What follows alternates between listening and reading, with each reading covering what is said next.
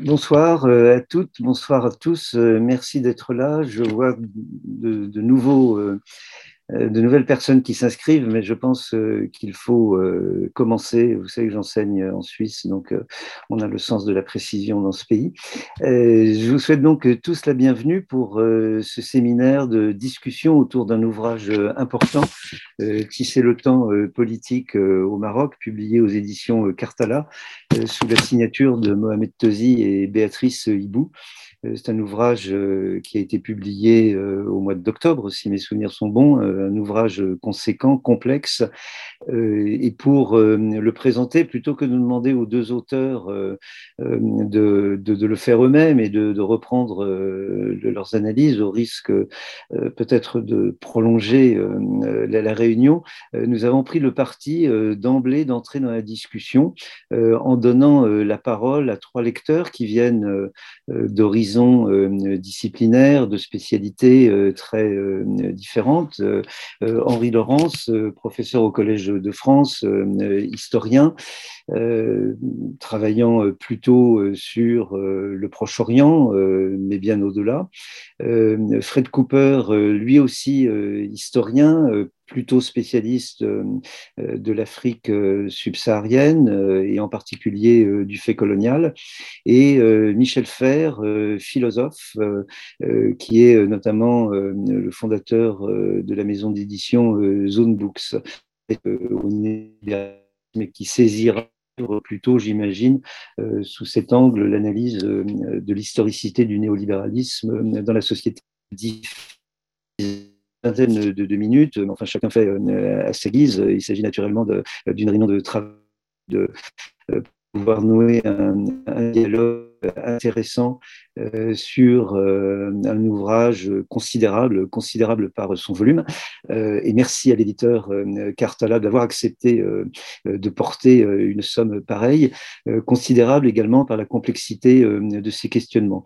donc je vais tout de suite passer la parole à Henri Laurence en le remerciant, ainsi que bien entendu Fred Cooper qui nous parle de New York, je crois. Et Henri, je te donne la parole je, je l'apprends parce que là, il a été coupé, définitivement, apparemment. Bien, qu'est-ce que je peux dire au début? Ben, Évidemment, quand j'ai un texte comme ça, je commence à réfléchir comme si j'étais en soutenance de thèse et c'est absolument épouvantable parce que déjà en soutenance de thèse, euh, le candidat est bien plus compétent que les examinateurs. Et donc, c'est toujours ceux qui en savent moins qui interrogent ceux qui en savent le plus. Alors, devant un tel ouvrage, c'est encore pire. Euh, il y a une telle connaissance encyclopédique euh, du Maroc que le lecteur un peu naïf comme moi, et, je l'avoue, un peu perdu, mais son sentiment réel et profond, euh, c'est celui de la jalousie, étant donné qu'il n'existe pas sur mes propres domaines du Proche-Orient un ouvrage de ce type qui accumule à la fois une connaissance encyclopédique des pays et des procédures euh, de l'État et en même temps une analyse fine, intelligente et en dehors euh, de tous les clichés. Donc, euh, de ce point de vue-là, on se sent tout à fait humble par rapport un tel euh, euh, travail. Alors, en tant qu'historien, vous savez, les historiens, ils manquent d'originalité, ils préfèrent l'ordre chronologique. Dans ce livre, on a plutôt tendance euh, à être comme dans les séries actuelles sur Netflix, c'est-à-dire des échanges constants entre le flashback et le flash-forward on bascule entre 1850 et 2010 pour revenir à 1925 et on repart. Euh, voilà, donc euh, ça fait penser, euh, par exemple, à la série Le Serpent qui est fondée sur des flashbacks, des flash-forward de ce genre. et donc, je me contenterai d'exprimer, non pas des critiques, parce que c'est vraiment dans la totale incapacité d'exprimer des critiques, mais de quelques interrogations de quelqu'un qui n'est qu'un visiteur épisodique du Maroc qui, ne prétendent avoir aucune leçon à donner aux spécialistes de ce pays. Alors, ce qui m'a frappé d'abord, c'est la notion d'empire qui me semble aurait mérité peut-être d'être plus explicitée. Ça apparaissait peut-être une telle évidence aux auteurs euh, que euh, le lecteur, lui, a quelque, parfois des interrogations. Moi, j'avais jadis publié un livre qui s'appelle L'Empire et ses ennemis. Et je vois que ce n'est pas exactement le même empire euh, dont on parle.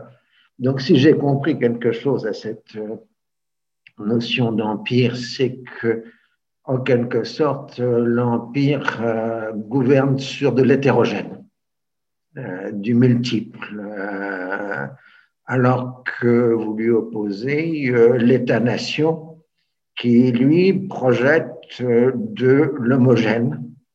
Et, en quelque sorte, si j'ai bien compris le sens du livre, je ne suis pas sûr de l'avoir totalement compris, euh, c'est ce jeu entre des pratiques anciennes de l'hétérogène et une ambition de l'homogène qui constitue la temporalité historique du Maroc euh, contemporain.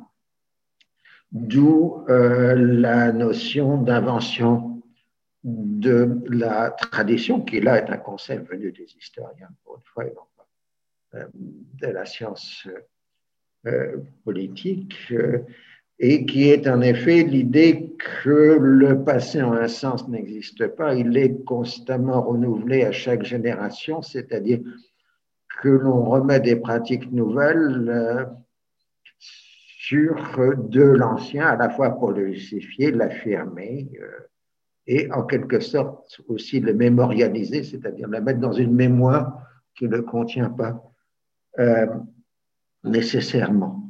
Et euh, donc, euh, le discours marocain, si je l'ai compris, est un discours qui se construit toujours sur une volonté exprimée de tradition, même si elle est inventée, ou renouvelée plutôt, et sur un projet politique de modernisation.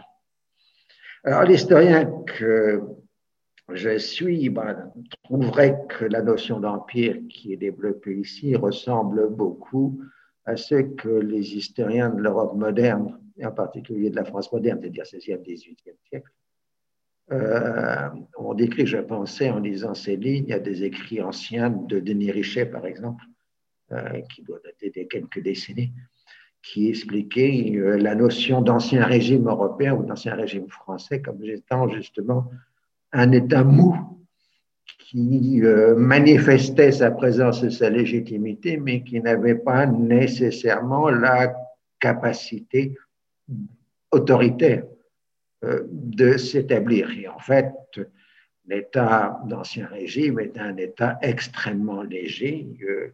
si on fait abstraction de l'appareil militaire, les rois à Versailles gouvernent la France avec quelques centaines euh, de fonctionnaires. Et vous faites aussi allusion dans le livre, à juste titre, au fait que jusqu'à Versailles, pratiquement, le roi de France est itinérant euh, dans euh, son royaume, mais le roi de France fait des entrées dans les principales villes du pays qui sont à chaque fois des événements. Et là, on a des phénomènes tout à fait analogues dans le Maroc, en particulier encore le Maroc du euh, 19e siècle. Euh, bon, lecteur euh, de, grands livres sur, euh, sur Mouliotel, protecteur marocain, j'ai un trou de mémoire sur l'auteur, pourtant je le connais bien, mais excusez l'âge. Euh, donc, on a cette notion que j'ai souvent vue aussi, l'idée que l'impérialisme, le colonialisme, aussi bien français qu'anglais, fabrique de la tradition, en invente et quelque part euh, se fabrique du néo-féodal. Jadis, Augustin Berg, le père de Jacques Berck avait montré combien euh, les Français en Algérie, lors de la conquête, avaient quelque part féodalisé euh, l'Algérie euh, du 19e siècle. Hein. et on peut tout à fait comparer ce que font les Français au Maroc avec, par exemple, la politique de leur Curzon en Inde, avec un petit décalage historique, puisque Curzon, c'est la fin du 19e siècle, le début du 20e avec les Durbar, les grandes cérémonies, euh, les princes, euh, etc. Et euh, donc il y a un discours, une apparence et parfois une pratique néo-féodale qui vient aussi du fait que le colonialisme ne peut pas aller dans le sens de la modernité qu'il prétend incarner. C'est-à-dire que les valeurs que le colonialisme développe sont celles de loyauté, de justice, qui sont des valeurs anciennes, des valeurs dites d'ancien régime, mais pas de démocratie et d'égalité, qui sont des euh, valeurs euh, euh, modernes. Et donc, en effet, à la fois, Lyotet se considère comme le Richelieu du Maroc, du roi du Maroc, c'est-à-dire qu'il a tous les pouvoirs, il brise les pouvoirs anciens et en refabriquent euh, d'autres, euh, avec en tête évidemment l'exemple de Richelieu, qui chez lui certainement très fort, même si c'est un peu mythologique chez lui. Et donc ensuite, il y a l'élan vers un projet d'État-nation qui serait incarné dans les décennies de la lutte pour l'indépendance et celles qui suivent immédiatement euh, l'indépendance. Alors là, ce qui frappe, euh, une question pour moi qui suis non spécialiste du Maroc, c'est que le Maroc est un cas à part dans le monde arabe. Il est totalement à part. D'abord, il n'y a pas eu d'Ottoman. Et euh, donc, partout, dans le monde arabe non marocain, on a la trace des institutions ottomanes, des pratiques ottomanes, etc. Et pour le Proche-Orient lui-même, les Ottomans ne font que reprendre les pratiques des sultanats mamelouks. Et euh, donc, euh, en quelque sorte, pour un historien comparatiste du monde arabe, le Maroc apparaîtrait comme ce qui serait passé dans le reste du monde arabe s'il n'y avait pas eu les Mamelouks et euh, les Ottomans. Et euh, du coup, il y a cette continuité historique qui est réelle, alors que les restes des Arabes ont été obligés de construire un discours de refus du passé immédiat. Euh, c'est-à-dire, donc, pour le Proche-Orient, vous avez eu un refus du, passé ottoman, et qui était considéré comme une autre forme de colonialisme dans le discours, par exemple, euh, de Nasser. Même si aujourd'hui, je crois, en Tunisie, quelques historiens euh, sont revenus en arrière et plutôt revenus euh, de façon favorable sur le sort, l'héritage ottoman. Pour l'Algérie, c'est encore pire, puisqu'on peut dire que les Français ont fait table rase en Algérie et euh, donc, euh, l'Algérie d'aujourd'hui est une construction euh, issue de la domination française et de la table rase terrifiante de la colonisation française et de l'indépendance de l'Algérie. Il n'y a pas cette incarnation dans la longue durée que l'on a au Maroc.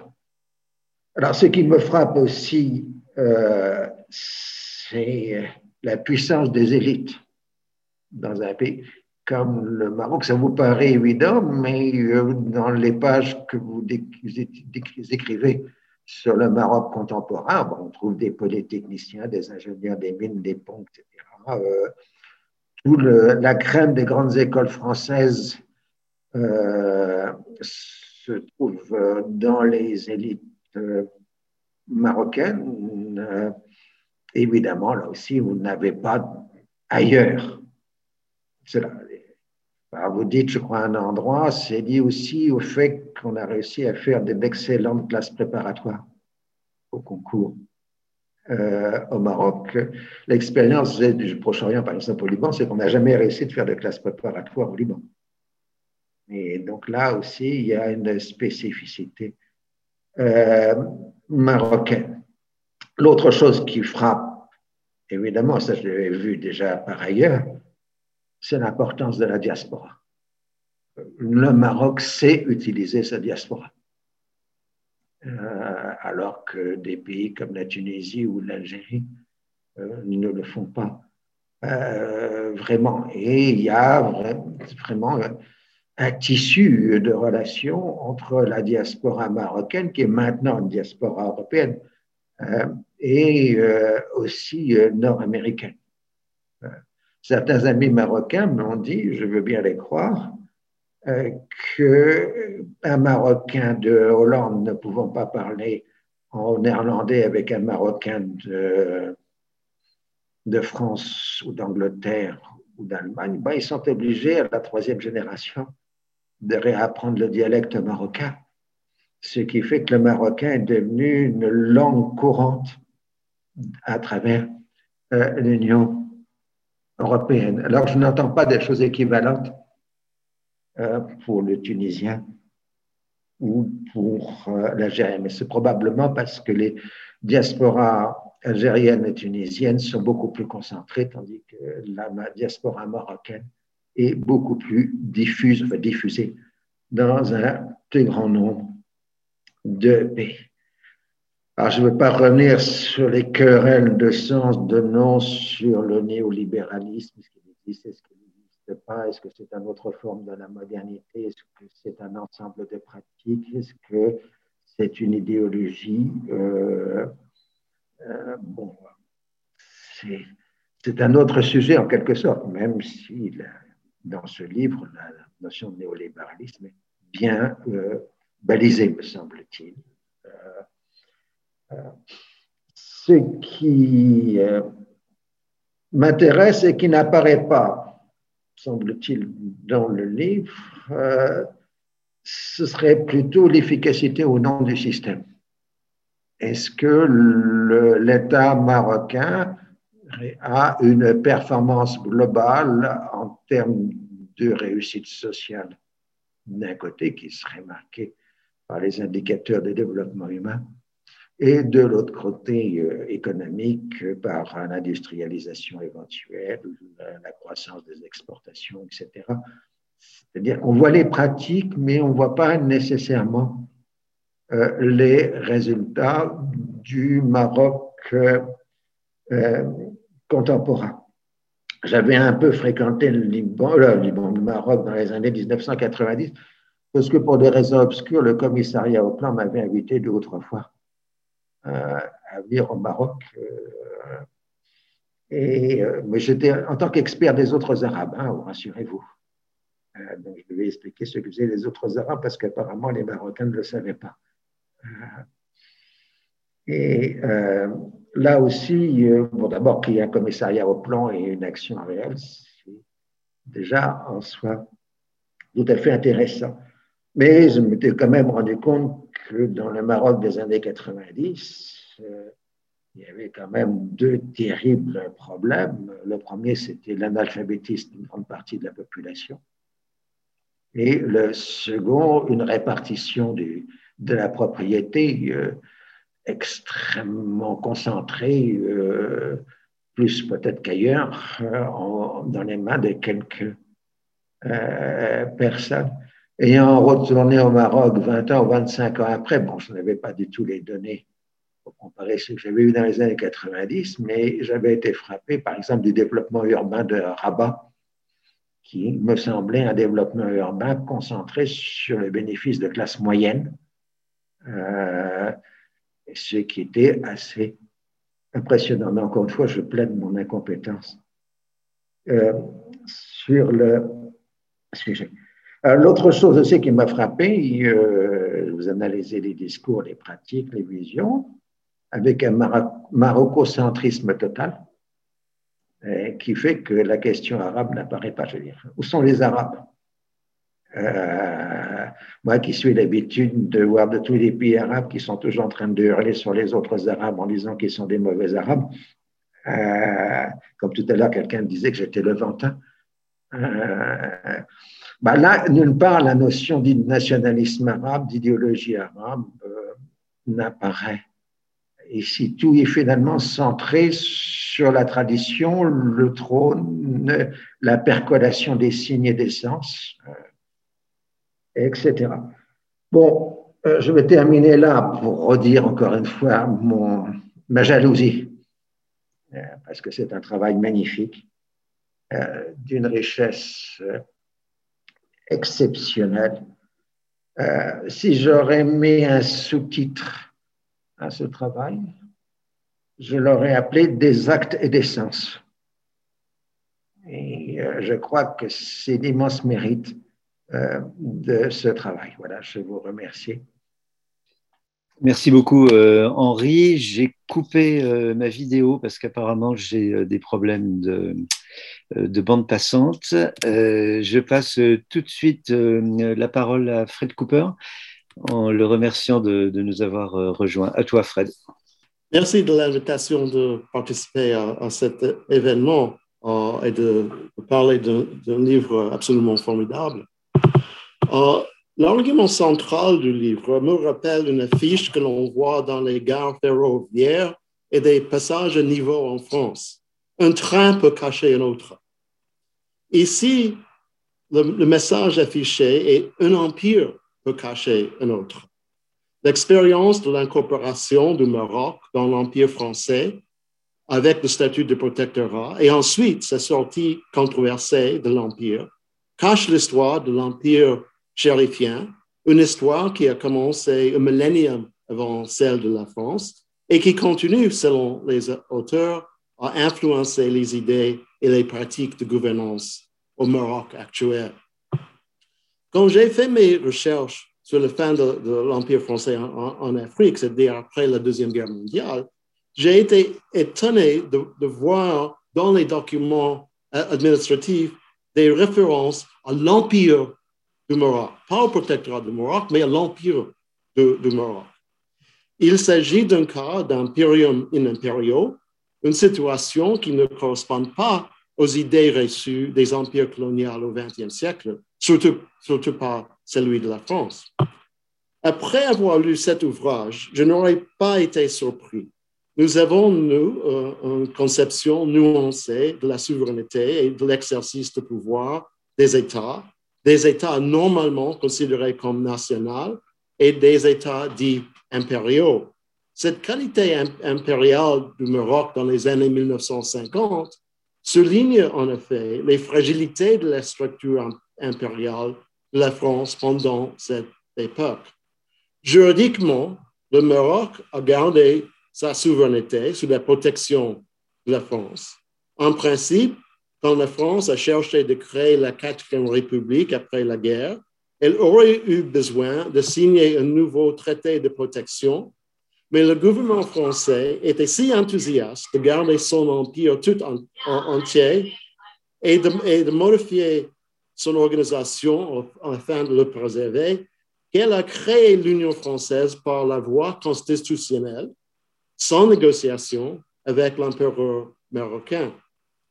Le Maroc, comme la Tunisie et les pays de l'Indochine, sont devenus des États associés à l'intérieur de l'Union française, avec représentation dans l'Assemblée de l'Union française et plusieurs autres structures.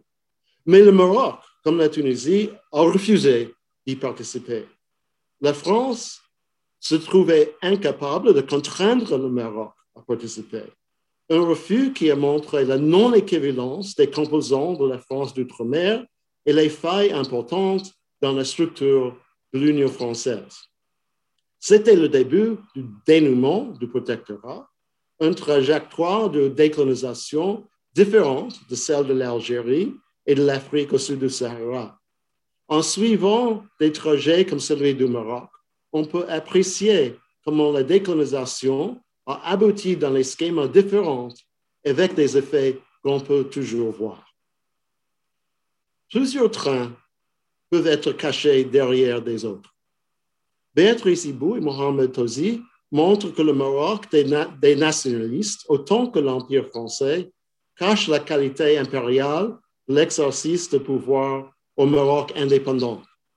Reconnaître la double, double qualité de pouvoir national et impérial nous, nous force de repenser la politique au Maroc et la politique dans plusieurs autres situations politiques, y compris celle de la France elle-même. Cet ouvrage fait partie d'une série d'interventions qui ont changé, ou au moins compliqué, la vieille interprétation d'une grande transition de l'Empire à l'État-nation, une transition qui, selon ceux aussi, a commencé au 18e siècle et qui a pris une allure inéluctable depuis le 19e. On peut citer euh, pour le nouveau euh, historiographie un livre dirigé par Stefan Berger et Alexei Miller, Nationalizing Empires, qui a montré que les nationalistes dans les empires du 19e et début du 20e siècle, comme l'Ottoman ou l'Habsbourg, a cherché à poser des revendications à l'intérieur des empires plutôt que de sortir de ces empires. Et qu'en réponse, les chefs des empires ont pris une direction plus nationale, entre guillemets, sans renoncer à leur mode de gouvernance et leurs ambitions impériales. Jane Burbank et moi, nous avons postulé dans notre livre de, 2010 que l'Empire est une forme politique flexible, avec des répertoires de pouvoir multiples et capable de changer le, le mélange des éléments en réponse aux défis. Pas nécessairement avec succès, bien sûr, mais il a fallu deux guerres mondiales pour affaiblir les structures impériales suffisamment pour mettre leur existence en question les leaders des mouvements anticoloniaux avaient des objectifs divers. Pas seulement de créer un État-nation pour chaque territoire, euh, et les analyses de ces trajectoires ex-coloniaux, des, ex-colonies, des ex-protectorats, des ex-dominions, des ex-métropoles euh, vont occuper euh, les historiens et les politistes pendant longtemps l'argument de Béatrice Ibou et Mohamed Tozi nous, nous amène jusqu'au premier quart du 21e siècle, mettant la dimension impériale et nationale du Maroc côte à côte, pas sans tension, pas sans changement. Montrer le chevauchement entre la politique de l'État-nation et celle de l'Empire est un premier pas. La question importante est comment, comment les dimensions impériales et stato-nationales du Maroc sont opérés les unes avec les autres à travers le temps. Le livre entier est une réponse à cette question, une réponse détaillée, une réponse nuancée. C'est une exploration de plusieurs dimensions de la vie politique et l'histoire du Maroc dans les dernières décennies. Les auteurs nous montrent comment les efforts de définir le Maroc comme un espace singulier et homogène est conjugué avec une histoire de report de, pouvoir central avec des régions diverses, avec des caïds locaux dans les régions, avec des corps intermédiaires divers. C'est une continuation et une adaptation du principe impérial de gouverner les peuples différents par des moyens différents. Les reports de pouvoir étaient asymétriques, de, de haut en bas. Mais un rapport asymétrique est toujours un rapport, négociable, variable. La violence étatique était le complément de ces rapports personnalisés, avec la possibilité de trouver un, nouvel équilibre dont la nature n'était pas fixée d'avance. Avec des rapports multiples, le roi avait la possibilité de diversifier ses sources d'informations sur les régions différentes ou sur les couches sociales différentes.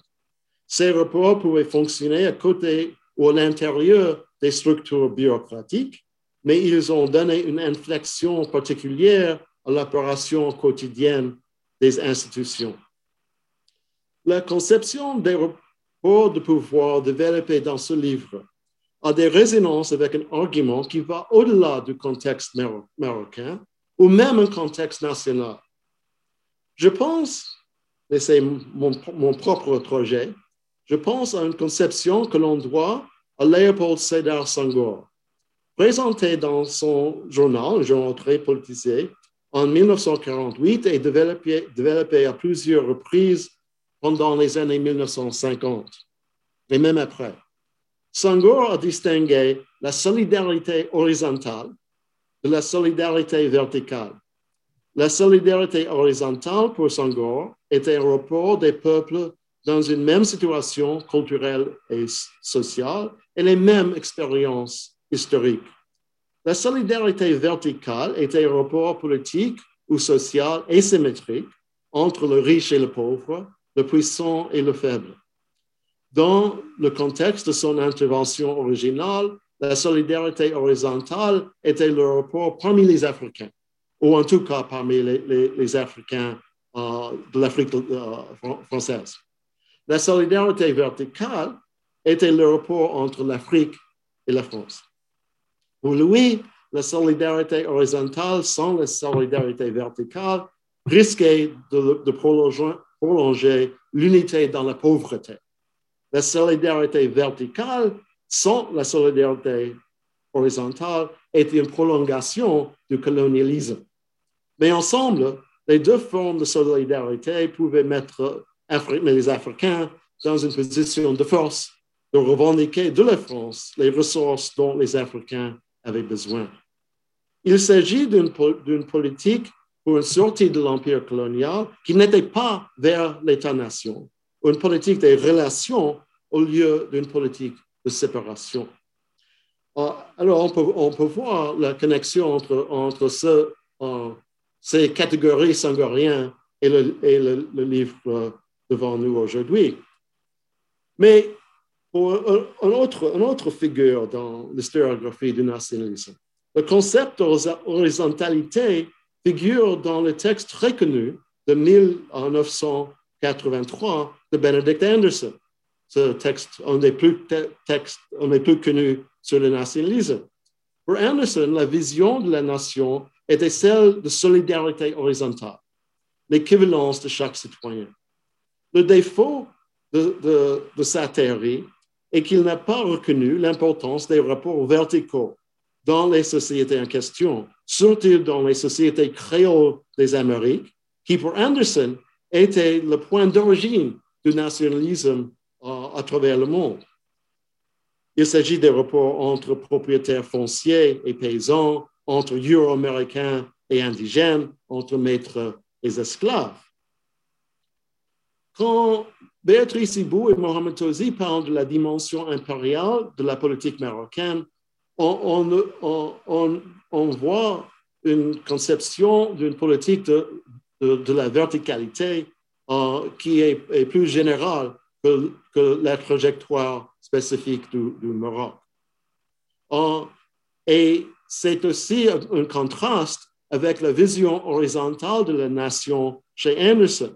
on, voit dans, ce livre l'idée d'une société, et je cite le, texte du, livre, hiérarchisée et diverse, avec des rangs et ses classes. Fin de citation. La tâche essentiel du monarque était de tisser un lien avec chaque élément de la société, les notables locaux, les, corps importants, les chefs du tribu, les figures religieuses, et d'une importance égale pour, euh, les dirigeants marocains de prévenir des connexions horizontales euh, parmi une classe ouvrière, parmi la paysannerie, euh, et l'ensemble des musulmans d'une bourgeoisie de la jeunesse. Le talent d'adaptation de la monarchie marocaine et sa capacité d'employer les liens verticaux quand les liens horizontaux étaient une vraie possibilité qui se sont manifestés dans les moments de mobilisation populaire. Ce n'était jamais facile. L'argument le plus original de ce texte fait le lien entre l'héritage impérial de l'élite marocaine et le néolibéralisme. La difficulté la plus importante avec cet argument n'est pas sa logique proprement dite, mais son contexte académique. Le concept euh, du néolibéralisme est invoqué tellement ces jours-ci par les anthropologues, les, critiques littéraires et les politistes qu'il commence à signifier tout et n'importe quoi. Nos auteurs sont plus prudents. On peut voir leurs efforts de préciser le concept et surtout de prendre ce concept comme un point de départ euh, pour une discussion euh, de la politique au Maroc, une discussion qui est, qui est très riche. Mais même avec leur clarté, il y a un danger que le contexte contribue à la tendance actuelle d'utiliser le néolibéralisme comme un concept singulier qui explique les mots du 21e siècle. On peut trouver le fondement du problème dans une distinction qu'on peut faire entre une idéologie néolibérale, c'est-à-dire une série d'arguments et de visions qui sont bien précisés dans, dans le texte, et un concept d'un âge néolibéral qu'on trouve dans le titre de, l'ouvrage, mais qui est moins bien éclairé.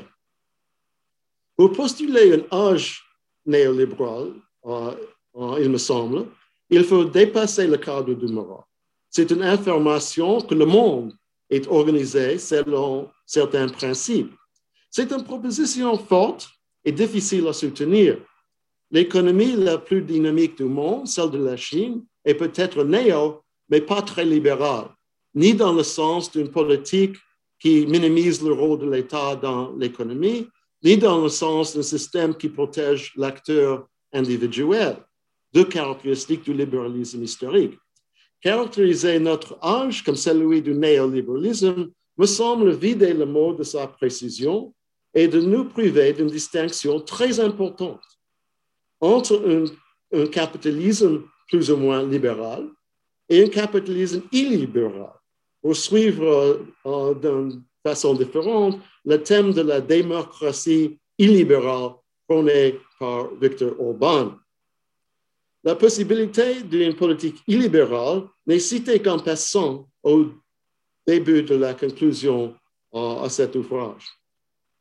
De l'autre côté politique, la défense des éléments de protection sociale en Europe, en Europe occidentale n'est pas tout à fait perdue.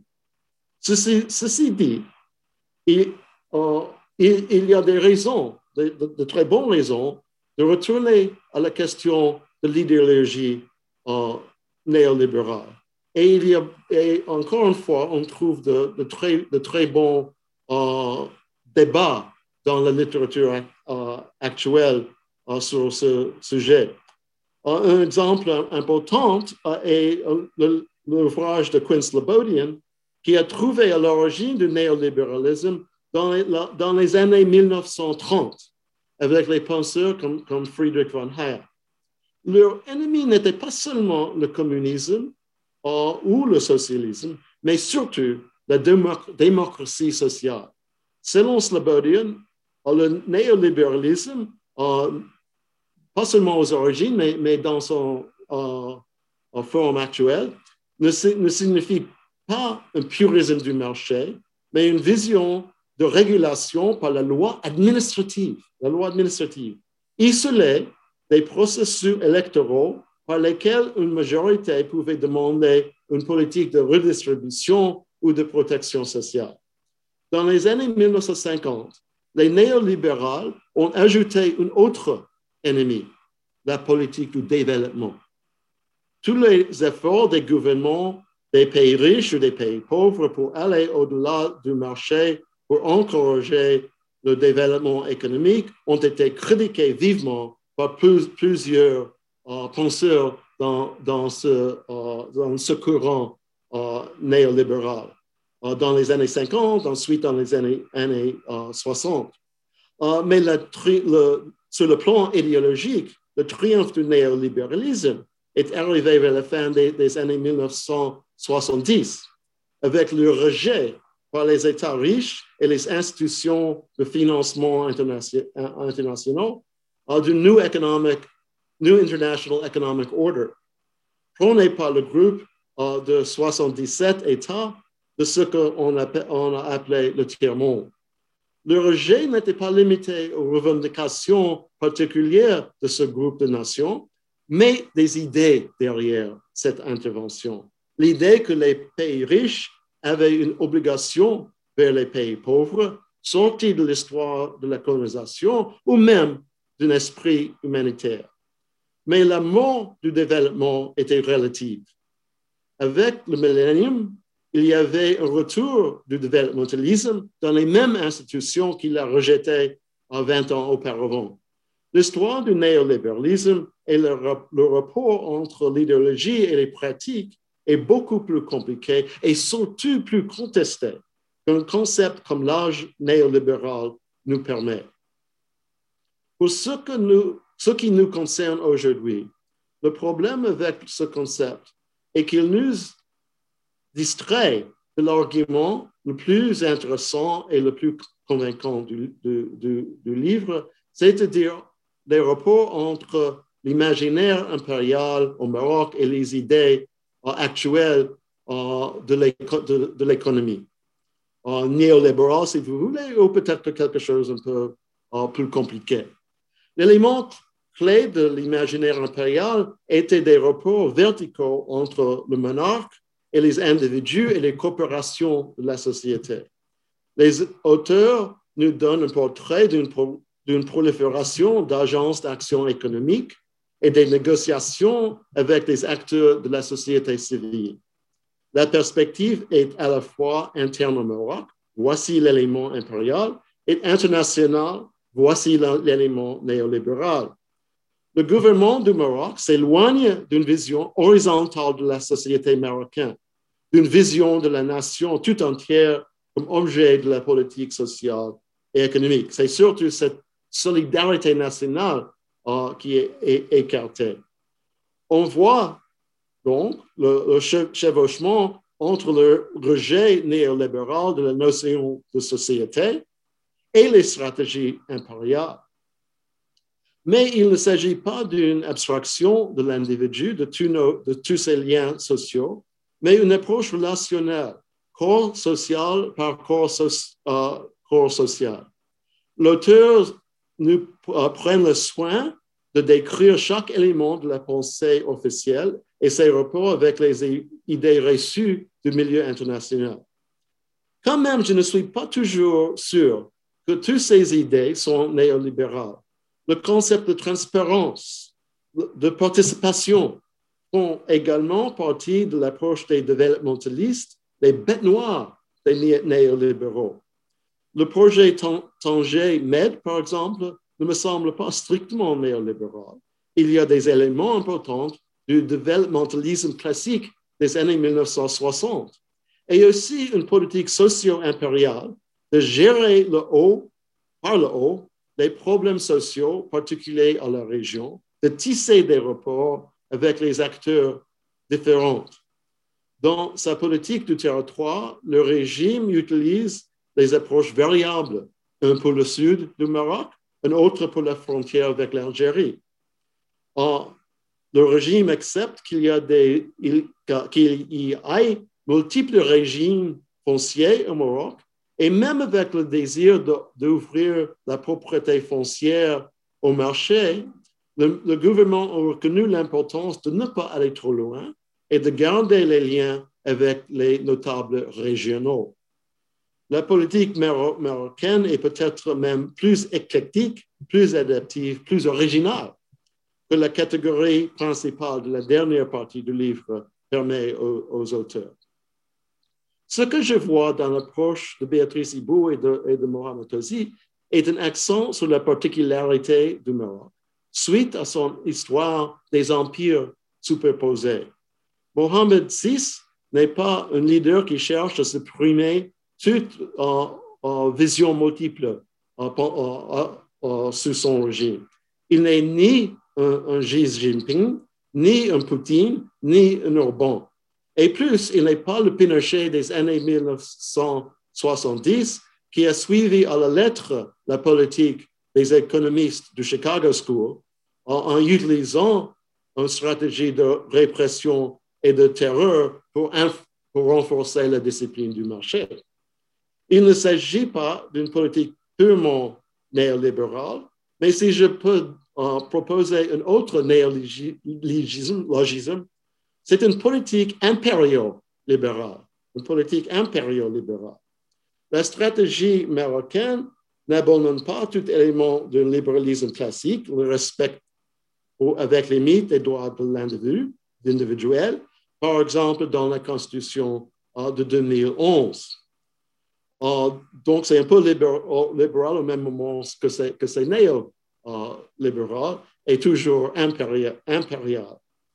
Parce que je suis historien et en plus historien, historien des empires, je suis content de voir dans cet ouvrage une approche qui privilège une trajectoire historique, une adaptation, qui traverse le temps, euh, qui commence euh, dans un passé lointain, ensuite une succession de régimes impériaux euh, avec la capacité de contrôle variable sur les territoires variables.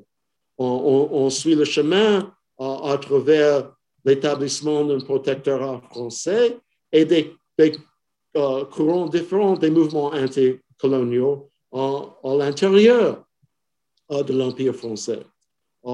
Et ensuite, on suit le, trajet à travers des conflits pour le contrôle d'un État indépendant. L'argument du livre est historique, mais l'organisation n'est pas chronologique. Cette stratégie pose des difficultés pour un lecteur comme moi, qui n'est pas connaisseur de l'histoire marocaine, mais en fin de compte, la stratégie marche. L'intérêt principal des auteurs est le Maroc de nos jours. Il y a des parties de trajectoire, par exemple des dernières années avant l'indépendance, où j'aurais apprécié une analyse plus euh, détaillée, plus profonde. Euh, d'habitude, je suis sceptique aux tentatives de faire l'histoire à l'inverse, euh, de prendre le présent comme point de, de départ. Il y a un risque de chercher un seul trajet qui mène au présent sans se rendre compte des autres possibilités parmi lesquelles les acteurs historiques ont été obligés de choisir. Mais Béatrice Ibou et Mohamed Ozi suivent une méthodologie récursive. Euh, les auteurs retournent souvent en arrière euh, pour prendre un moment dans le passé euh, où il faut reconstruire les possibilités et les contraintes de ce moment c'est comme ça que les auteurs nous expliquent l'importance du projet à travers les histoires impériales, sans isoler ces histoires des autres dimensions de chaque situation, de chaque moment euh, historique. Les questions posées dans cet ouvrage peuvent être des modèles pour l'étude des autres trajectoires. Les réponses à ces questions seront bien sûr différentes. Il s'agit d'une approche qui évite la fausse dichotomie entre continuité et changement, qui présente la particularité du Maroc sans l'enfermer dans les murs. C'est une histoire riche en détails, en personnalités, en conflits qui ne sont pas toujours résolus. Il est le résultat d'un programme de recherche qui met ensemble l'action et le contexte, la pensée et la pratique, qui accepte que dans la politique, il s'agisse des actions qui ne sont pas jouées d'avance, que les acteurs agissent avec les idées qui sont disponibles à eux, pas avec les idées qui nous, dans notre contexte actuel, croyons qu'ils auraient eu. Dans tous ces aspects, euh, le, livre de Béatrice Ibou et Mohamed Touzi est un modèle pour l'examen des situations différentes dans notre monde connecté et inégal. Merci de votre attention. Merci à toi, euh, Fred, de cette lecture euh, attentive. Je passe tout de suite la parole à Michel Fer, qui, j'imagine, euh, va prolonger la discussion autour de l'âge ou de l'idéologie néolibérale. À toi, Michel. merci. J'étais d'emblée à la fois très honoré et très intimidé d'avoir été convié à discuter ce livre. et à mesure que je lisais le livre dans toute sa richesse, à la fois il, il me passionnait, mais j'étais de plus en plus intimidé, et l'intimidation prenait vraiment le pas sur, euh, sur l'honneur, à tel point que j'espérais, dans la présentation qui allait être faite de mon intervention, trouver euh, un, point d'accroche. Le problème, c'est qu'il y a eu une coupure au moment où Jean-François me présentait, et la seule chose que j'ai entendue de sa présentation, c'était et c'est probablement ainsi qu'il va lire le livre. Euh, voilà, donc euh, j'étais au sommet de l'angoisse à ce moment-là. Donc, pour euh, me détendre un peu, deux avertissements, deux caveats, si je puis dire. Le premier, c'est mon ignorance profonde de, du Maroc, de l'histoire du Maroc, de la politique marocaine. Même si, après avoir lu le livre, je ne manquerai pas de frimer et de faire semblant d'être maintenant un connaisseur euh, de l'histoire et de la politique marocaine. Ça, c'est le premier caveat et, j'y insiste vraiment. Le deuxième, c'est que du coup, la seule chose que je pouvais faire ou que je pouvais envisager de faire, c'était de voir comment euh, ce que j'essaye de travailler peut s'articuler au livre. Et là, du coup, il y a un autre risque qui vaut avertissement, c'est qu'il se peut très bien que ce soit une projection indue de mon travail, et en particulier de mon travail actuel, euh, sur ce livre. Donc, euh, on a toujours tendance à voir midi à sa porte, mais là, c'est encore beaucoup plus grave. Je me trouve plutôt dans la, situation de, de, ce type qui avait perdu ses clés euh, dans une ruelle sombre et qui cherchait sous le réverbère parce que c'était le seul endroit où il avait une chance de les trouver. Donc, voilà où j'en suis euh, avant de, commencer. Mais je me lance quand même. Euh, j'étais très, très frappé, très stimulé, et très stimulé aussi pour des raisons égoïstes pour, pour mon propre travail, euh, par, comment dire, par la méthode idéale typique, ou plus exactement par la manière dont les auteurs positionnaient leur approche idéale typique de l'État, de ce qu'ils appellent l'État impérial d'un côté et l'État-nation de l'autre. Puisqu'en effet, il me semble qu'il y a là une articulation tout à fait intéressante entre, d'une part, euh, ce qu'on pourrait appeler un art de gouverner, ou pour être plus précis encore de manière foucaldienne, une rationalité gouvernementale, d'un côté, et d'un autre côté, plutôt sur l'autre face, un imaginaire un imaginaire, c'est-à-dire non pas exactement une idéologie, loin de là même, mais plutôt un imaginaire qui est à la fois un espace d'intelligibilité de cette rationalité gouvernementale et évidemment un dispositif de légitimation, voire de contestation de cette légitimation, mais de contestation cohérente de cette légitimation de l'autre. Donc ce feuilletage ou cette articulation entre rationalité gouvernementale et imaginaire me, plaît bien euh, comme, comme, manière de, penser des régimes, des formes de pouvoir, euh, des, modes de gouvernement. Bien. Mais par rapport à ça, je m'interrogeais un peu sur le statut donné dans le livre au néolibéralisme, puisque j'imagine que c'est, plutôt de ce côté-là qu'on, m'attend. Euh, parce qu'en effet, dans le livre, j'étais surpris que souvent, le néolibéralisme était présenté comme une idéologie. Alors certes, il y a une dimension idéologique au néolibéralisme, euh, mais il me semble que la même analyse idéale typique, avec son articulation entre une rationalité gouvernementale et un imaginaire, s'appliquerait particulièrement bien au néolibéralisme. Donc je me demandais pourquoi euh, la néolibéralisation de l'État marocain n'était pas vue euh, sous la modalité de, trois idéotypes euh, dont il faudrait examiner les, relations. Donc voilà, ça c'est ma question, si vous voulez. Mais après ça, ce que j'aimerais faire, c'est développer une proposition qui, cette fois-ci, est une application sans doute fort artificielle, euh, d'un travail que je suis en train d'essayer de mener pour le moment et, euh, du livre lui-même, ou en tout cas ce que, le livre m'a inspiré en, en, le lisant. Et qui est ceci?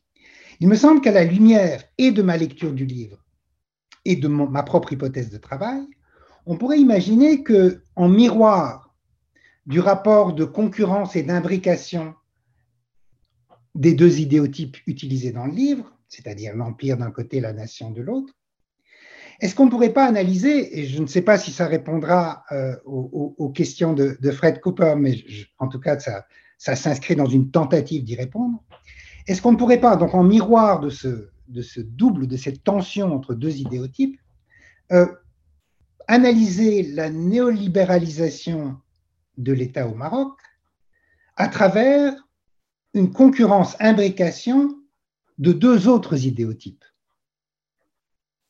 Donc de deux autres articulations entre imaginaire et rationalité gouvernementale, dont l'un, l'un de ces deux idéotypes, correspondrait au néolibéralisme proprement dit, ou au néolibéralisme original, celui qui a été diversement formulé à partir des années 30 et, plus particulièrement à partir de 1947 et la, fondation de la Société du Mont Pèlerin, euh, qui a donc été diversement formulé par les ordos libéraux allemands, par Frédéric Hayek et l'école autrichienne, et par évidemment l'école de Chicago aux États-Unis. Donc, d'une part, et, qui ensuite a été mise en œuvre et appliquée à partir de l'orée des années 80 euh, par d'abord Margaret Thatcher euh, au Royaume-Uni et Ronald Reagan aux États-Unis ensuite. Et donc, en gros, en tout cas c'est ma thèse, l'application de ces théories originales du néolibéralisme, ça correspond au gouvernement des années 80. Bien. Ça, ce serait le premier idéal type. Mais il me semble qu'il y a un autre idéal type, et je pense que dans le livre, le second apparaît très très fort, et il me semble dans une relation peut-être plus intime, c'est en tout cas ce que je vais essayer de montrer, avec euh, la résurgence ou les résonances du modèle impérial. Un deuxième idéal type qu'on pourrait appeler un idéal type plutôt de troisième voie.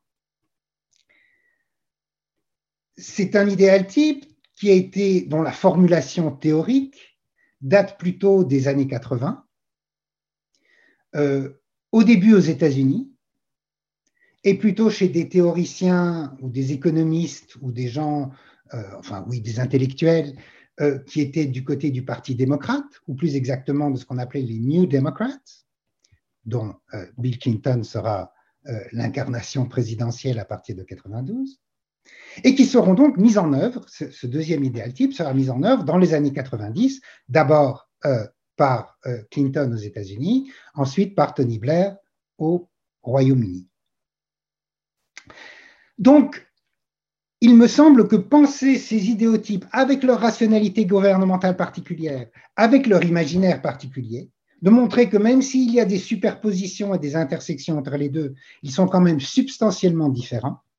Ça me semble heuristiquement important à la fois pour comprendre notre condition contemporaine, euh, et aussi pour créer de nouvelles résonances avec, en tout cas, ce que j'ai lu dans le livre. Donc, pour euh, expliciter un peu ce que je veux dire, qu'est-ce que j'entends d'abord par euh, l'idéal type néolibéral? L'idéal type néolibéral, euh, j'ajouterais d'abord une, chose en préalable, il me semble qu'il y a peut-être un troisième élément que l'on pourrait reprendre, que l'on pourrait ajouter dans la constitution d'un idéal type. Je dirais, outre la rationalité gouvernementale et l'imaginaire, peut-être qu'en amont, ce couple rationalité gouvernementale imaginaire se constitue par ou dans la réponse à une question. Cette question étant le trombone, si je puis dire, qui mettrait ensemble euh, l'imaginaire et la rationalité gouvernementale. Et comme Fred Cooper le disait, la question à laquelle répond euh, l'idéal type néolibéral, c'est comment conjurer la menace que la démocratie fait peser sur le capitalisme, sur le capitalisme libéral, sur le libéralisme économique.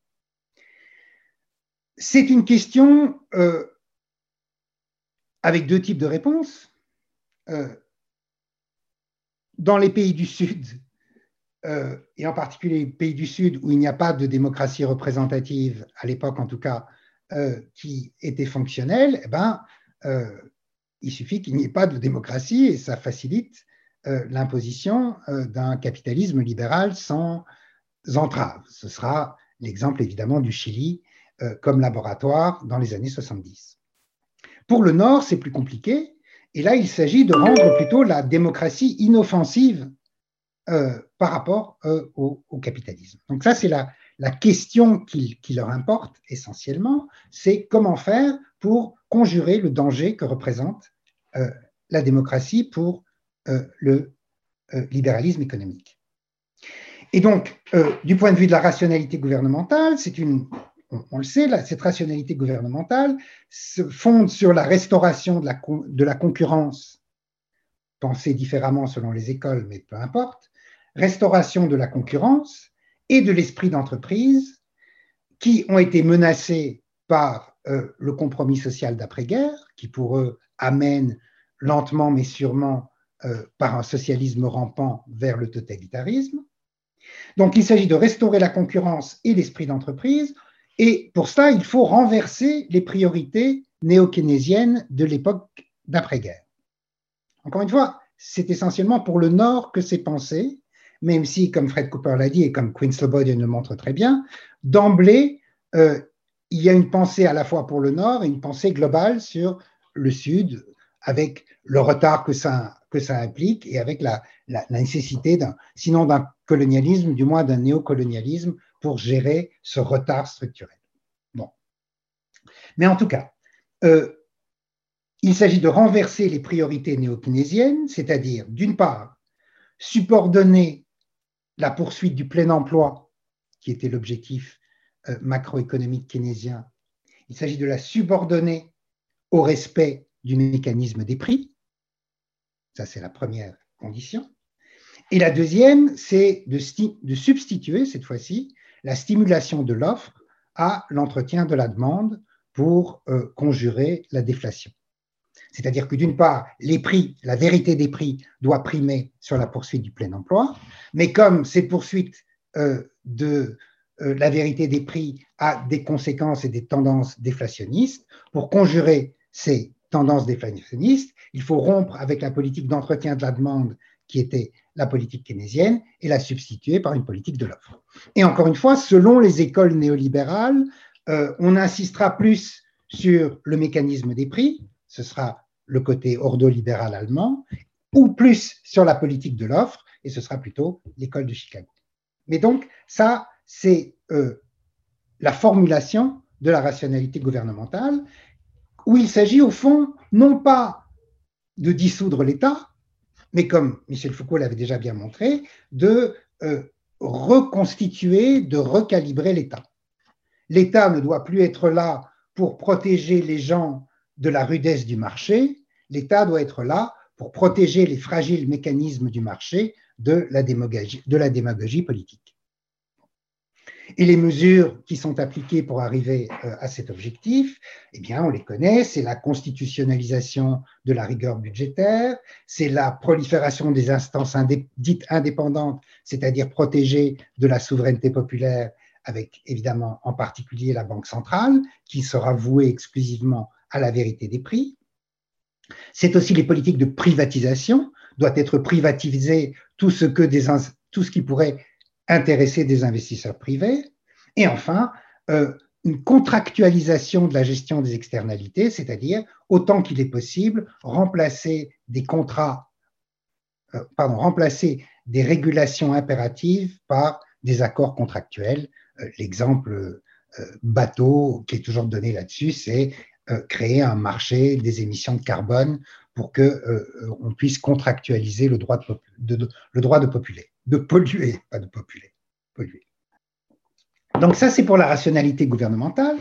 Et du côté de l'imaginaire, qui s'y articule, euh, il s'agit d'une part d'imposer la concurrence comme ce bien absolu, dans la mesure où la concurrence est à la fois la condition d'exercice de la liberté, et euh, la voie de la prospérité. Et la, restauration de la concurrence est vue comme une lutte contre les rentes. Le système précédent est vu comme un système essentiellement rentier.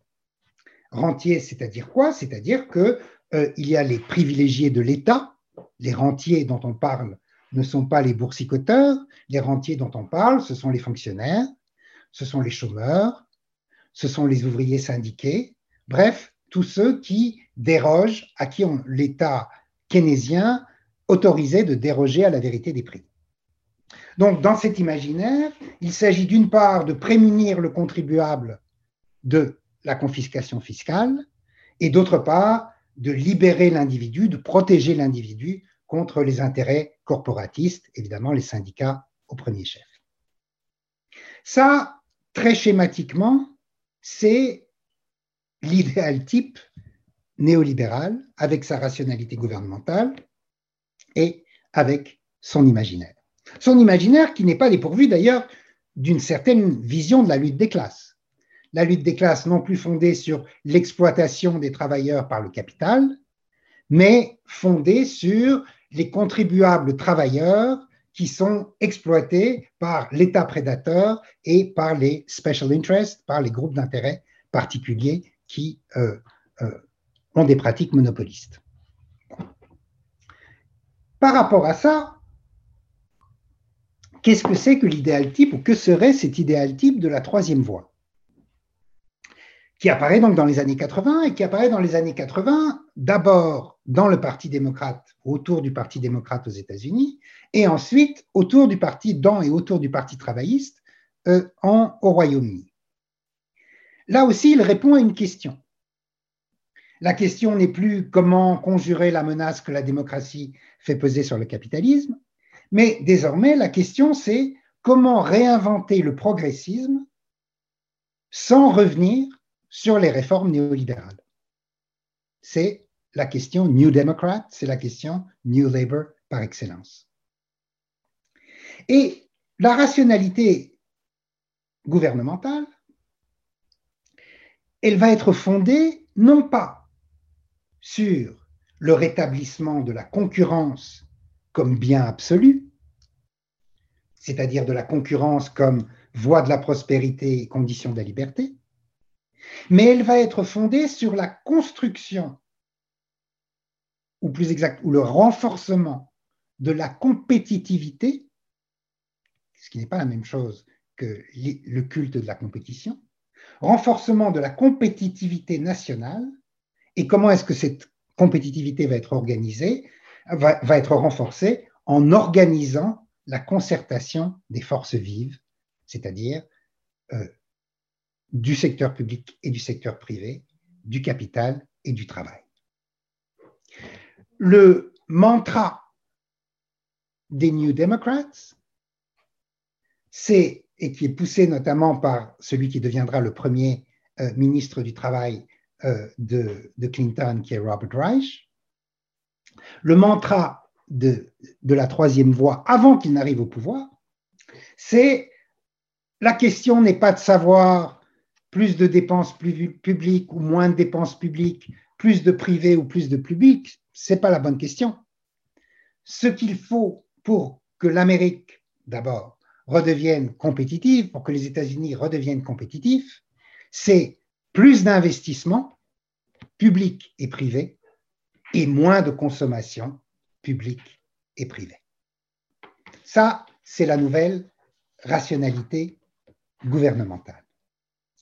Ce qui veut dire quoi? Ce qui veut dire deux choses. D'une part, le milieu intellectuel dans lequel ce programme va se développer, ce ne sont pas des économistes de l'école de Chicago, ce sont ce qu'on appelle des nouveaux keynésiens. À ne pas confondre avec les néo-keynésiens de la génération précédente et qui étaient euh, les économistes du euh, compromis social d'après-guerre. Les nouveaux keynésiens, c'est des gens comme euh, Joseph Stiglitz, c'est des gens comme Larry Summers, Stiglitz qui deviendra le, conseiller en chef de Clinton, le, conseiller, le chef conseiller économique de Clinton avant de devenir le chef économiste de la Banque mondiale dans les années suivantes. Larry Summers sera d'abord sous-secrétaire, puis secrétaire au Trésor de, Clinton. Or, les nouveaux keynésiens, qu'est-ce qu'ils disent? Les nouveaux keynésiens disent contre les néolibéraux, euh, on ne peut pas, comme les néolibéraux le pensent, penser que tout n'est que choix rationnel et que euh, la politique doit être fondée sur une microéconomie où euh, tous les acteurs économiques sont des acteurs rationnels qui essayent de maximiser leur utilité. Ce n'est pas vrai, il y a des biais structurels, il y a des biais fondamentaux, ce n'est pas comme ça. Et donc, du coup, disent les nouveaux keynésiens, euh, on ne peut pas faire confiance au marché. Il y a une réhabilitation des politiques publiques et il y a une réhabilitation des politiques publiques pour lutter contre la viscosité des prix. Price stickiness, la viscosité des prix est structurelle. Donc, on peut se dire, ah oui, ça, ça sonne keynésien. Et c'est vrai. Sauf que les implications politiques ne sont pas toujours euh, aussi progressistes que keynésien sonne parfois. En effet, euh, la, viscosité des prix, c'est un bon argument pour libéraliser le marché du travail. Parce qu'il y a des effets de rente dans le marché du travail et il s'agit de libéraliser le marché du travail, non pas au nom du bienfait absolu que serait la concurrence, mais pour une raison sociale qui est euh, de limiter la, la, différence, de limiter l'inégalité entre ceux que les nouveaux keynésiens appellent les insiders, c'est-à-dire essentiellement les travailleurs protégés, et les outsiders qui sont les plus menacés. De la même manière, puisqu'il s'agit de construire la compétitivité euh, de l'acteur national, il s'agit de faciliter l'accès des entrepreneurs au capital pour autant que euh, ce capital soit un capital productif, aille dans les, bonnes, euh, les bons secteurs. Et enfin, il s'agit de mener une politique monétaire active qui consiste à maintenir les taux d'intérêt aussi bas que possible. Donc, il y a une réhabilitation des politiques publiques mais qui ne va pas euh, nécessairement dans le sens d'un retour euh, aux, politiques publiques d'avant la révolution, d'avant la contre-réforme néolibérale. Deuxième point essentiel euh, pour la mise en œuvre de la rationalité politique, c'est ce qu'on appelle, ce que des gens comme Lester Thurow et Robert Reich appellent une politique industrielle. Qu'est-ce que c'est une politique industrielle? Ce n'est pas évidemment de la planification centrale, ce n'est pas euh, du socialisme, c'est une politique subtile de concertation organisée par l'État entre, le secteur, entre les différentes branches du secteur privé et les syndicats et les associations de la société civile. Pour faire quoi? Pour faire ce qui est le plus essentiel pour rendre les pays compétitifs, c'est-à-dire une vaste politique de triage, c'est-à-dire de réallocation des investissements, de manière à ce que les fonds aillent vers les secteurs d'avenir, ceux qui vont maximiser les avantages comparés d'un pays, et qui en même temps assurent la reconversion des travailleurs dans les secteurs condamnés à plus ou moins court ou long terme. Euh, Michel, pardonne-moi, mais je vois avec inquiétude l'heure passer et il faut laisser je, voilà, je conclus. Et c'est une minute. L'imaginaire, c'est un imaginaire donc de gagnant-gagnant par la coopération entre le capital et le travail, par la coopération entre le gouvernement euh, et euh, le reste de la société, le tout allant ensemble pour assurer la compétitivité de la nation. Et avec cet élément essentiel qui s'ajoute, qui est qu'on est dans un contexte de mondialisation, et dans la mondialisation, disent les nouveaux démocrates, euh, la seule ressource nationale distinctive, c'est l'humain. Tout le reste est devenu transnational, mais ce qui fait la richesse d'une nation, c'est son capital humain, et donc nécessité d'investir là-dedans.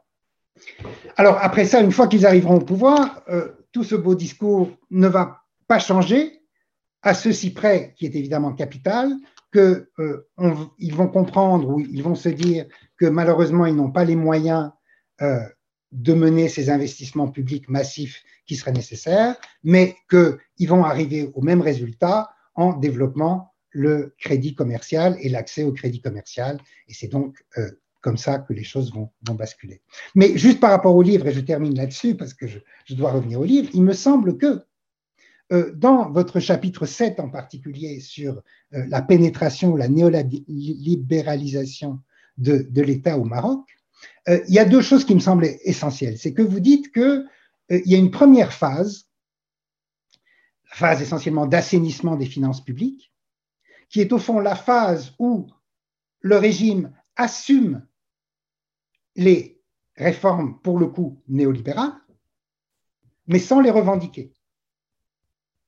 Alors que dans la deuxième phase, celle des champions nationaux et du culte des champions et des partenariats publics-privés et de leurs résultats magnifiques, là, c'est au contraire hautement revendiqué, même si du fait des réformes néolibérales qui ont été faites en amont, euh, le succès ne sera pas forcément au rendez-vous par la suite. Mais il me semble que euh, là où la régénérescence ou, la réactivation de la politique impériale ou de l'idéal type impérial fonctionne, c'est beaucoup plus en résonance, je dirais, avec mon idéal type euh, troisième voie qu'avec l'idéal type néolibéral proprement dit. Non pas que celui-ci n'opère pas, mais précisément, il a tendance à ne pas être revendiqué. Je m'arrête là, excusez-moi d'avoir été long. Merci beaucoup, c'était passionnant, mais il faut quand même laisser euh, à Béatrice et à Mohamed euh, le temps de répondre aux questions et aux remarques qui leur ont été faites. Euh, donc, je ne sais pas comment vous vous organisez, mais l'une ou l'autre d'entre vous deux, Béatrice et Mohamed, étant entendu que vous partagez le même écran, donc ça devrait faciliter les choses.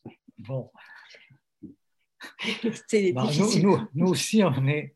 Ah, on va ouvrir. Nous aussi, on est intimidés. donc, euh, il y a, c'est tellement, euh, c'est vrai que, finir un livre euh, d'une telle ampleur ne, ne permet pas de se prémunir contre une diversité de lectures et des possibilités d'entrée. Donc, d'abord, on vous tient à vous remercier d'avoir accepté de, de, le lire et, j'espère que ce n'était pas, pas une corvée, d'avoir, déprovincialisé euh, nos propos, notre propos, parce qu'on avait euh, euh, terriblement peur d'être enfermé dans, avec les marocologues qui sont légion. et donc, c'est ce qu'on ne voulait pas, absolument pas. C'était réfléchir sur, sur l'État et, sur une trajectoire historique, pas peut-être singulière comme toutes les trajectoires historiques, mais pas du tout spécifique au, au, cas marocain sur des, et donc, euh, on, tient à vous remercier, d'autant plus que beaucoup de vos questions euh, qui renvoient à des oublis, des omissions, de mauvaises interprétations peut-être, ou des confusions qui, rendent possible une pluralité de lecture, nous aident beaucoup à expliciter davantage notre propos peut-être à revenir sur certaines choses. Je vais commencer par peut-être euh, par répondre à l'ensemble des, des, des commentaires, mais juste peut-être rappeler d'abord deux choses, je pense, qui sont relativement importantes et qui, euh, d'abord, notre difficulté qui est extrême, et je pense que euh, les, historiens nous, pardonneront, difficulté à confronter euh, la, question de l'évolution linéaire de la chronologie. Et ce jeu, jeu entre flashback et entre le direct et entre la prospective euh, était une façon aussi d'écrire, euh, presque effectivement cinématographiquement, et ça c'est un peu mon, euh, le passé qui revient, d'écrire des scènes qui sont, qui sont chevêtres, qui se superposent. Et donc c'était, on suppose que ça, rend probablement la, lecture un peu, un peu difficile. Mais là aussi, il fallait à tout moment éviter euh, euh, de tomber dans le discours marocain sur le Maroc, qui est le discours justement de célébrer cette historicité, dont un des mouvements qui commence à émerger de façon forte, et on a peur de, de, converger avec, qui est le, le mouvement Maurice, euh, qui a une forme de nationalisme marocain, construit justement autour de cette trajectoire, qui est réelle, mais qui, suppose plusieurs lectures. Et donc, ça, c'est premier première difficulté assez importante. La deuxième difficulté, vous l'entendez, c'est que le livre est construit euh, autant sur des documents historiques, sur des documents de première main, sur des correspondances, sur euh, des chroniques, sur des récits, que sur des, de l'entretien avec euh, des centaines de personnes qui occupent des positions différentes dans les cercles, différents cercles de pouvoir, que ce soit les cercles financiers, économiques, politiques, etc. Là aussi, euh, euh, euh, il fallait prendre en compte toute une ingénierie, parce qu'on utilise bien le mot dans le livre, une ingénierie qui puisse construire un discours objectif à partir de cette de cet empire qui est extrêmement riche et parfois de niveau ethnographique, parfois de niveau sociologique, en fonction, j'allais dire, des opportunités que le terrain offrait.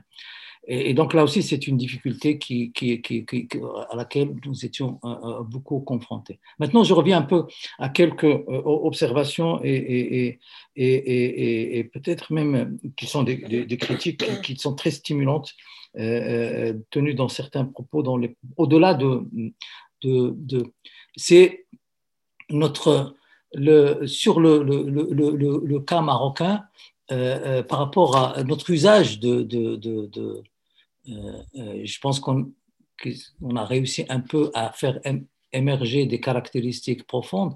Notre usage de, ce qu'on nous on appelle les registres, les registres impérial et stato-national, et cet usage de l'approche par idéal type pour faire remonter des caractéristiques. Et sur la différence profonde, et je ne sais pas si on est arrivé ou pas, entre l'idéal type empire, donc, où on recoupe certaines caractéristiques euh, rendu par euh, les travaux de Cooper, essentiellement de Cooper, donc sur, euh, sur l'Empire. Toute cette question, gestion d'hétérogénéité, pluralisme, discontinuité, minimisation des coûts, usage d'une forme de violence spectaculaire et non, mais non systématique, etc. Donc, toute cette, toutes, ces, ces, caractéristiques qui donnent lieu à des ingénieries et des capacités, des, des performances peut-être, euh, euh, euh, et, des, et, des, et, des, techniques particulières, que, sont, que ce soit la technique de la réception, les techniques ou l'ingénierie épistolaire, ou ce qu'on a appelé l'ingénierie du casting et de la connaissance des, des, hommes et de leur parcours, et qui est en usage même aujourd'hui, et aussi l'idéal type stato-national qu'on a, et là on, on, on l'avoue de façon directe, auquel on n'a pas donné autant d'attention qu'à celui de l'Empire, mais qu'on pensait être connu de tous. Euh, sauf que là aussi, il y avait un billet parce que notre point de départ était plutôt euh, euh, plus français que d'autres expériences de, de stato national. et donc, quand on dit Empire, il s'agit très peu de l'Empire chérifien lui-même. Euh, tel qu'il fonctionnait. C'est-à-dire que, et, et, c'est cette, cette, cette, différence entre l'empire construit euh, intellectuellement par nos soins et l'empire historique euh, réel qui, est, qui a été, qui fonctionnait justement à partir de, modalités différenciées, des échelles de gouvernement qui parfois renvoient à, une logique stato-nationale, parfois à une logique impériale telle qu'on les a décrites de façon idéale, qu'on a pensé rendre. ce qui d'ailleurs est Cooper, l'a bien noté, euh, nous renvoie à une discussion et quand euh, peut-être qu'on a commencé avec euh, Anderson, mais qu'on a surtout continué avec l'historien du nationalisme marocain qui est Abdullah Laroui sur justement l'idée de nation, l'horizontalité, verticalité et la, construction de cet imaginaire. Ça, c'est, et, et, je pense que sur cette, à partir de cette question, euh, ou ces constructions, euh, que ce soit sur le document historique ou sur euh, le, point de vue des acteurs en action, en, activité aujourd'hui, le monde arabe est absent. Et, le monde arabe est totalement absent, justement, pas uniquement à cause du mouvement amazir, et d'un discours extrême sur la non-arabité du, Maroc, mais tout simplement euh, à, cause euh, d'abord de la variable islam qui cache la variable arabe, mais à cause aussi d'une séquence historique que euh, Henri connaît très très bien, qui est la séquence historique des années 60, et, où le Maroc a été, le Maroc à travers, enfin, la monarchie marocaine plus que le Maroc et son temps, a été, comme d'ailleurs un peu la Tunisie, mais surtout le Maroc, du fait que c'était une monarchie, à un moment où les monarchies étaient en train de quitter le terrain des pays arabes progressistes, a, été, à, confronter le nasserisme et donc le nationalisme arabe tel qu'il était exprimé par Nasser, mais pas uniquement par Nasser, par Nasser, par Moumedienne, par, euh, qui était tout proche, ou par Gaddafi, qui était tout proche, et d'où l'une des conséquences de cette confrontation, et donc qui fait que la,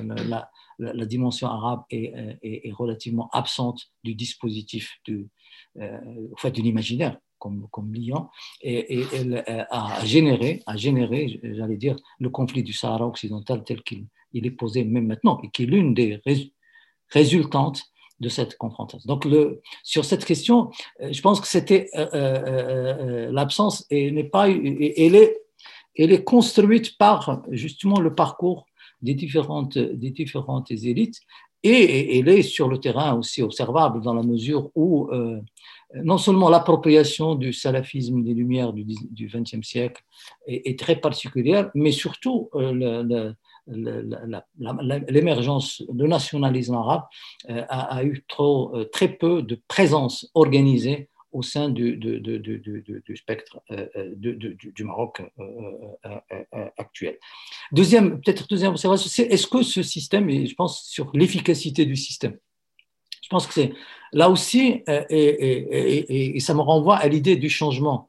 Changement, changement sans rupture, changement, changement par des déplacements, changement par des reconfigurations, changement par des réinventions de process, toutes ces, toutes ces questions auxquelles on essaie d'apporter quelques petites réponses. Euh, c'est euh, l'idée que, euh, bien sûr, le constat est très clair. Et, le constat est fait d'abord par le pouvoir lui-même sur ses performances. Et bon, on peut citer des, dizaines de discours à partir de 2000, 2011 jusqu'à aujourd'hui qui, font ce constat.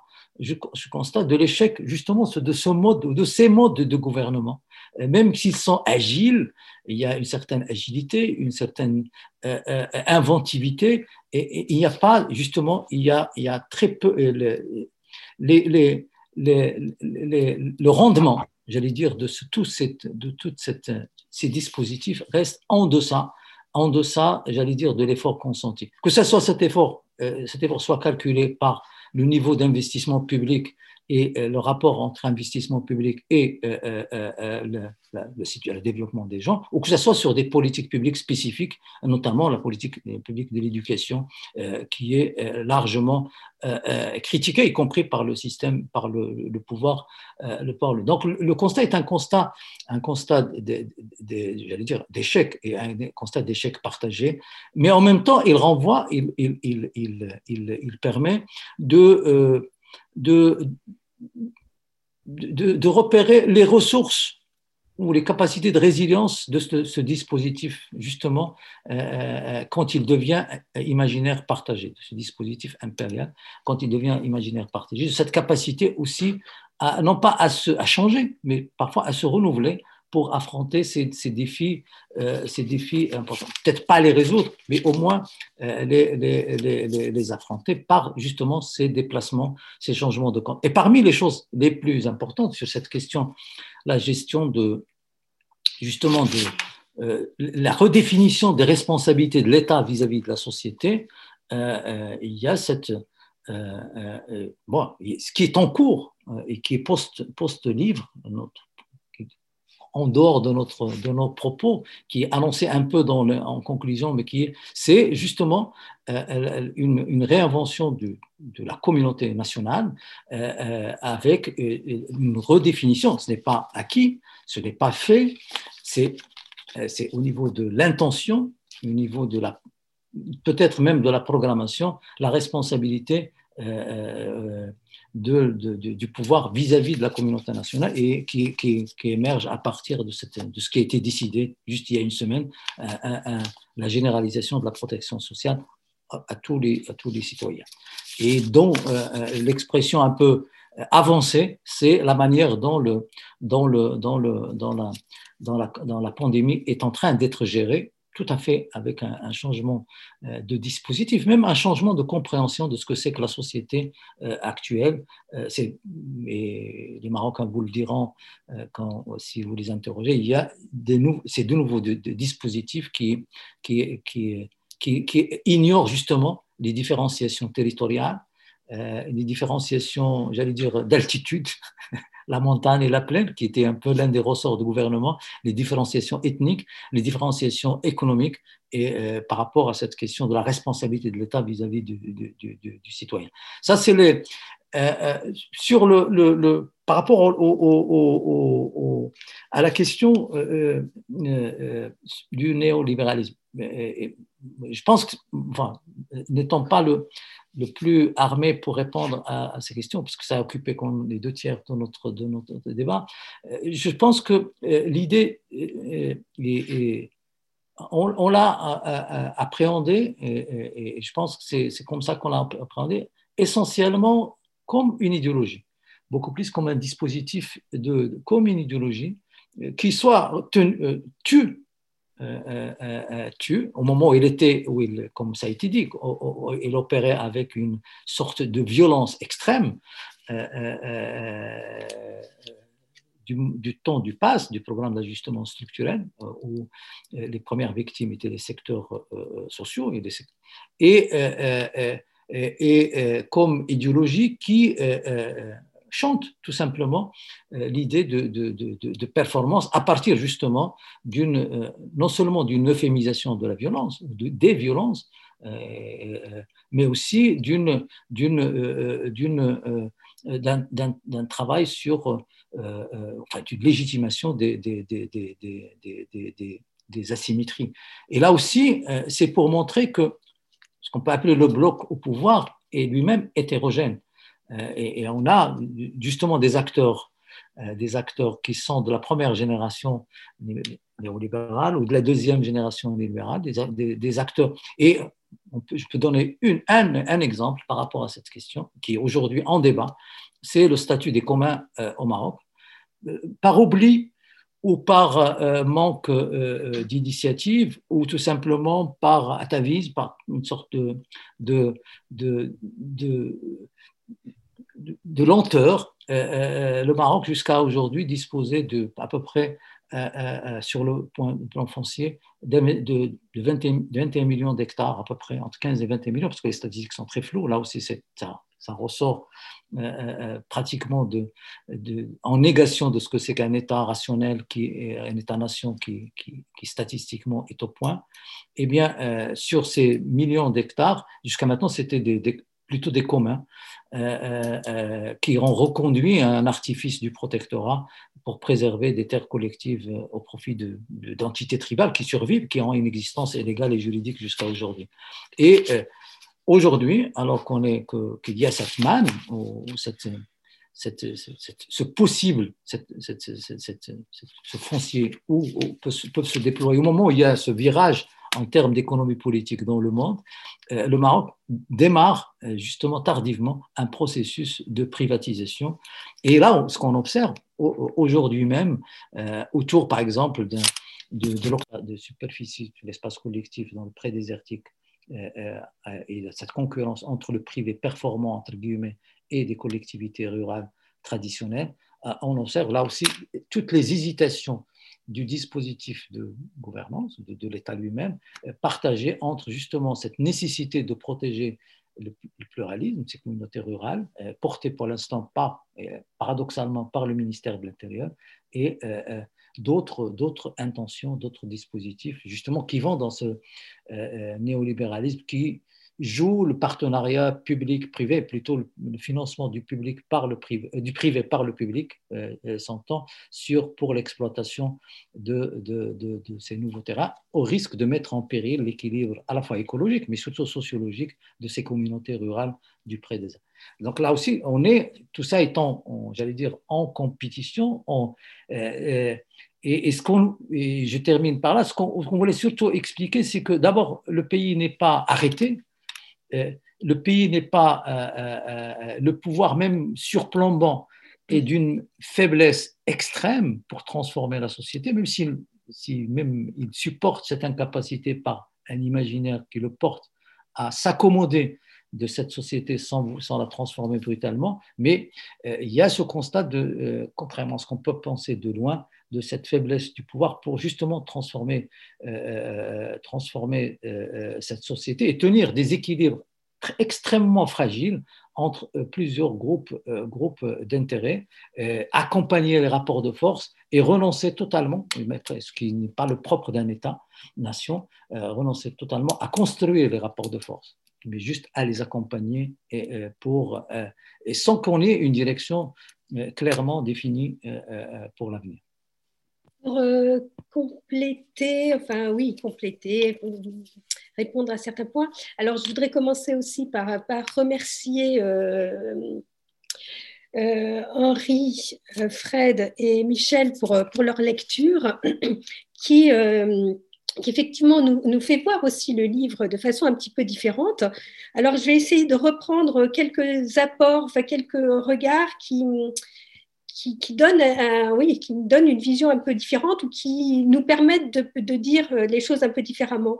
Peut-être pour le premier point d'Henri, moi j'ai été frappée et, c'est vrai qu'on ne l'a pas forcément développé euh, dans, dans, le livre euh, comme cela, euh, que finalement, deux des caractéristiques que tu mentionnais qui t'avaient frappé, celle de la puissance des élites et l'importance de la diaspora, en fait, elles renvoient précisément à des mécanismes propres de l'Empire, qui sont l'allégeance perpétuelle et l'importance des médiations dans l'art de gouverner et que finalement, elles, elles rendent finalement explicite euh, et elles donnent la diversité et à la fois euh, la, prégnance de cette euh, figure hein, qu'on appelle cette, cette figure impériale. Donc il me semble que, et qui et qui font que euh, euh, bon, ce que tu mentionnais comme euh, on ne le voit pas autant dans, ailleurs, ou que le Maroc sait utiliser soit sa diaspora, soit former ses élites, elle renvoie précisément à ce passé. J'ai beaucoup aimé ta lecture du euh, enfin, finalement du Maroc qui ne refuse pas euh, le, passé, hein, contrairement euh, aux, autres pays arabes, qui est quelque chose qu'effectivement, nous étant focalisés sur le Maroc, même avec une dimension évidemment comparative, mais focalisés sur le Maroc, on n'avait pas forcément justement mis l'accent sur, sur, au fond, que ce n'est pas évident d'accepter ce passé, de l'intégrer euh, comme euh, le, le, font à la fois les discours euh, du pouvoir, mais beaucoup plus profondément. Y compris, y, compris le passé colonial, ajoute Mohamed, c'est vrai, le passé colonial, par exemple, si on le compare avec l'Algérie, c'est frappant. Il y a tout un pan de, de la société marocaine qui applaudit à, à l'IOT, ce qui est inenvisageable euh, en Algérie euh, ou même en Tunisie.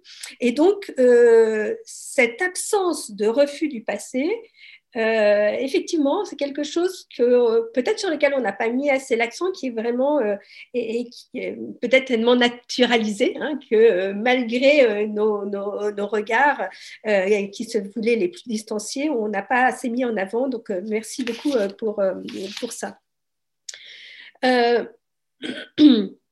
Le deuxième point, juste en complément de ce que disait euh, Mohamed sur l'efficacité du système, c'est vrai que notre position, ça n'a précisément euh, été de se positionner contre les analyses en termes d'efficacité ou non. Euh, parce que sur le Maroc, il y a énormément de travaux sur efficace, non efficace, le pays le plus inégalitaire, etc. etc. mais aussi pour essayer de comprendre comment cette inefficacité euh, connue, finalement, euh, était, euh, pouvait s'expliquer et, pouvait cohabiter avec simultanément alors un, un, discours sur la, la, la perpétuité finalement, la continuité euh, euh, et, euh, et, finalement, ou même la stabilité. Et, et, et, oui, comment ça pouvait cohabiter. Et il nous a semblé que travailler sur les performances des arts de gouverner et non plus sur leurs efficacités était une façon de regarder autrement euh, le, Maroc. Donc là, pour le coup, c'est un positionnement hein, euh, intellectuel assez euh, assumé. Alors, je voudrais évidemment revenir sur le néolibéralisme qui a fait l'objet des plus, du croisement essentiellement des lectures de, de, Michel et de Fred et, et, que je trouve passionnante. Et je vous remercie beaucoup pour, pour ces, cette analyse très subtile sur lesquelles, après, je pense qu'on peut être d'accord. C'est vrai que, comme le disait Mohamed, on a plus pris euh, le parti de le regarder d'un point de vue euh, idéologique, mais même plus sur les soubassements euh, de ce qui fait l'unité, si je reprends Michel, ta lecture, de ce qui fait l'unité de ces deux voix. Voilà. Euh, mais c'est vrai que prendre en compte ces, deux voies euh, affinerait beaucoup, euh, beaucoup notre analyse. cependant, je pense que le Maroc, que poursuivre notre, notre démonstration, même si on prend en compte ces deux voies possibles du néolibéralisme, enfin le néolibéralisme et la troisième voie, hein, pour reprendre ton vocabulaire, les deux, en fait, euh, sont présents et sont en affinité élective avec euh, notre euh, idéal type impérial. Parce que que ce soit la concurrence, les institutions indépendantes, la contractualisation, la compétitivité, la libéralisation du marché du travail, l'accent sur l'investissement ou ce que nous on a appelé la planification industrielle, hein, ce qui est la politique industrielle, euh, par beaucoup d'aspects, alors pas systématiquement, puisque justement, les affinités, euh, euh, dans, son travail sur, sur les affinités électives, Weber montre bien qu'il y a des gradations hein, et, que, dire affinité élective ne veut pas dire grand-chose. Évidemment, il y a plus ou moins, il y a des gradations importantes, mais que sur ces différentes dimensions, il y a une affinité euh, plus ou moins forte avec euh, certaines caractéristiques de, l'Empire, euh, que ce soit le, truchement par des médiations.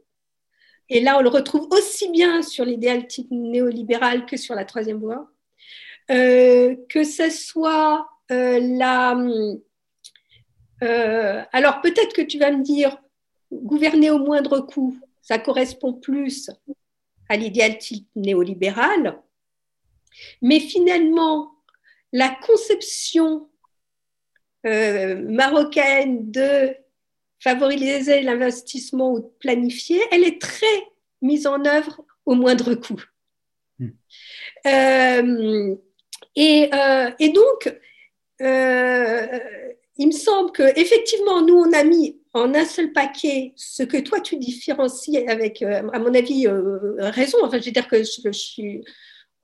On, ne peut qu'adhérer, je pense, Mohamed et moi, à, ta, lecture, euh, qui n'empêche pas, à mon avis, notre raisonnement de base, de fond, de dire que c'est en affinité et que ça a pris particulièrement bien dans un pays comme le Maroc parce qu'il y avait cette affinité avec le registre impérial.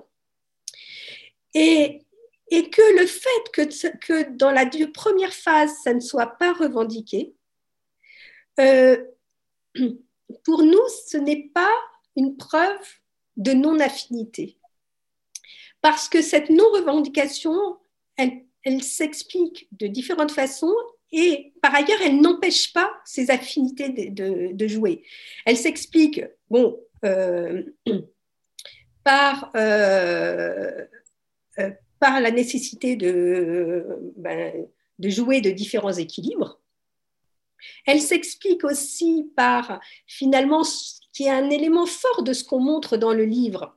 Au final, c'est que euh, généralement les gens attribuent tout le pouvoir au marzen, à la puissance de, euh, de la cour du roi, de la cour du marzen, hein, du, pouvoir central.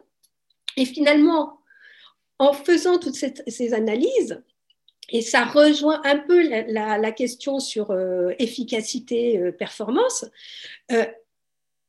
ce pouvoir central, il est absolument très souvent impuissant.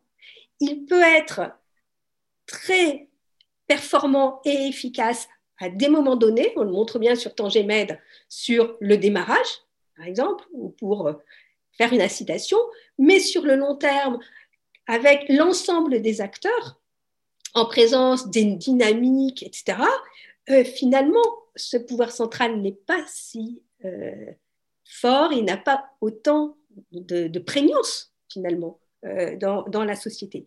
Et donc, ceci explique que souvent, et notamment dans cette première phase, ça ne soit pas revendiqué, mais qui révèle cette autre façon de gouverner qui fait écho aux arts impériaux de gouvernement, donc de, euh, gouverner euh, à travers euh, beaucoup de non-dits, des médiations qui ne sont pas forcément nommées, à travers des acteurs hétérogènes, à travers aussi une certaine violence extrême. Et par exemple, les programmes d'ajustement structurel, ils ont pu être d'une violence extrême qui était acceptée et naturalisée précisément par cette prégnance de cette figure impériale où euh, la violence, contrairement à celle de l'État-nation, peut être extrême, mais toujours très circonscrite.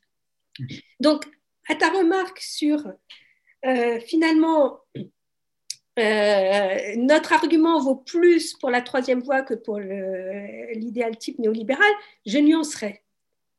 Mais parce que c'est pas parce que c'est pas assumé euh, pas revendiquer, que premièrement, ce n'est pas assumé et que voilà. Mais euh, merci beaucoup pour cette. Euh, alors peut-être aussi pour finir, enfin c'est pas finir parce qu'il faut aussi après intégrer tout ce que vous nous avez dit, mais sur la question, Fred, des relations horizontales, verticales, que la relation verticale serait liée à ces au, référentiel impérial hein, et celle de l'horizontale à l'État-nation, et que les nouveaux dispositifs mettent en évidence, euh, enfin oui, et qu'il y aurait euh, comme un défaut euh, enfin, je sais pas, tu l'as pas dit comme ça, mais un défaut de solidarité horizontale par la prégnance de, l'Empire. Ce que je, enfin, je le dis très mal, tu l'avais dit de façon beaucoup plus subtile, mais ce que je voulais dire, c'est que là aussi, on est dans le tisser le temps sans arrêt et que euh, par exemple, actuellement, on a, euh, Mohamed en parlait euh, tout de suite, on a des nouveaux dispositifs vraiment État-nation qui sont mis en place avec cette sécurité sociale généralisée ou avec d'autres, ou même on l'a vu d'une certaine manière avec la gestion de la pandémie, hein, où on avait vraiment cette vision de l'État-nation. Mais ce qui est intéressant, c'est de voir que la mise en œuvre, la mise en place, elle se fait aussi par ce qu'on a appelé les ingénieries euh, impériales, et donc par, aussi par des relations euh, verticales, si je reprends euh, ton, argument. Donc, là aussi, distinguer une vision, une représentation, par exemple, d'une politique publique, qui va faire écho peut-être au registre de l'État-nation, ou si je reprends ta, euh, ta, dénomination aux solidarités horizontales, mais qui, pour être mise en œuvre, va reposer sur des mécanismes qui, euh, qui, qui, sont fondés sur, sur l'opposé. Donc, bon, je ne sais pas si je réponds, enfin, en tout cas, voilà comment on peut aussi lire dans notre schématisation, enfin, dans notre conceptualisation, euh, certaines de vos, euh, vos, critiques, mais évidemment, comme c'est extrêmement riche et profond, il faut qu'on réfléchisse à tout ça euh, pour, pour continuer le dialogue. En tout cas, merci beaucoup, mais bon, on va, on va continuer. Je ne sais pas si, si vous voulez réagir ou si on donne tout de suite la parole. Jean-François, je te laisse être le président. Euh, lourde tâche, surtout avec euh, une connexion qui ne marche pas bien. Euh, je parle sous le contrôle des administratrices de la réunion. Je ne sais pas si nous devons finir à 19 heures précises ou si on peut avoir un délai. nous sommes très nombreux, une centaine, donc ça va être un petit peu difficile de gérer les éventuelles questions. Mais avant d'ouvrir la discussion, je voudrais me tourner vers les trois intervenants pour savoir s'ils veulent très brièvement réagir euh, euh, aux, réponses de Béatrice et de Mohamed. Est-ce que vous souhaitez euh, intervenir ou non? Je, crois qu'il vaut mieux aller aux autres participants. Nous avons eu notre, notre mot. D'accord. Michel, tu même avis Henri également? Oh, Juste un point, ce qui me frappe, c'est la notion de sujet. Euh, quasi les, Marocains que je connais en général sont tous quelque part sujets du souverain. Et ça me fait passer à la célèbre phrase de Rochefort euh, sous le second, à la fin du Second Empire euh, La France comporte 30 millions de sujets, sans compter les sujets de mécontentement. Et je crois que ce balancement entre les sujets et les sujets de mécontentement, c'est un peu aussi le sens du travail. Mohamed, tu veux répondre euh, rapidement sur ce point? Non, effectivement, là aussi, c'est des ressorts euh, avec lesquels les acteurs, et, que ce soit sujet, citoyen ou sujet citoyen ou citoyen sujet, on a toutes les configurations, euh, jouent. Et, par exemple, je donne des exemples. la manière dont est gérée la normalisation la normalisation avec Israël et qui est naturalisée, même s'il y a des contestations euh, qui sont quand même relativement marginales au niveau du, que, là aussi on convoque que les Arabes entre guillemets ne comprennent pas, euh, euh, permet aux acteurs, que ce soit les acteurs politiques ou les acteurs tout simples, de jouer justement de cette question du sujet parce qu'elle permet de rattacher facilement et sans aucun préalable euh, euh, les, anciens sujets euh, israélites à, la nation.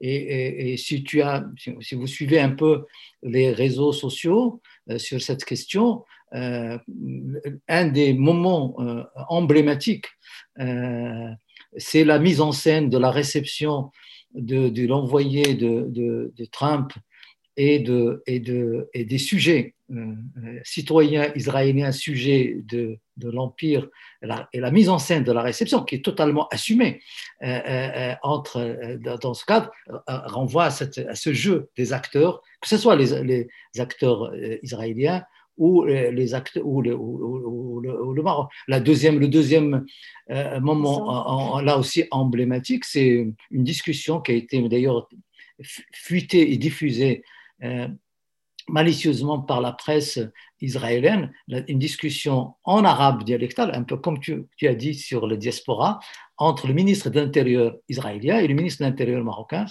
qui parlaient doucement et tranquillement de, leur, de ce qu'ils partagent. Et ça, tout le monde y joue, y compris les gens actuellement qui sont coincés au Caire et qui demandent, euh, non pas à l'État, mais au roi de les, de les, de les, de les rapatrier euh, euh, au Caire, à Istanbul, ou, de les rapatrier au Maroc après la fermeture des frontières. Donc les acteurs jouent, et se jouent, il y a ceux qui le contestent, ceux qui l'assument, ceux qui jouent avec, mais c'est quelque chose, et, c'est vrai que c'est des sujets qui, qui aussi des sujets de discorde, de contestation, de combat, qui montrent un peu euh, enfin, la richesse de ces dispositifs en tant que dispositif, tout simplement. En tout cas, merci. Béatrice, tu, tu veux aussi intervenir sur ce point ou non? Donc, euh, les administratrices, dans leur très grande générosité et sans doute aussi la, magnificence de Zoom, euh, nous euh, disent que l'on peut dépasser, que la réunion ne sera pas coupée automatiquement à, à 19h. donc, si vous souhaitez poser des questions, je vous invite à aller vers le bas de, votre barre d'outils et d'activer la fonction questions et réponses. Donc, pour le dire plus simplement, de poser vos questions par écrit euh, en, mobilisant cette fonction euh, questions et réponses.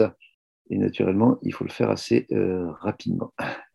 J'aurais peut-être une, une, première question, le temps que, que vous puissiez éventuellement écrire. Je, ne sais pas si vous avez eu l'occasion de lire le livre de, Xavier Bougarel,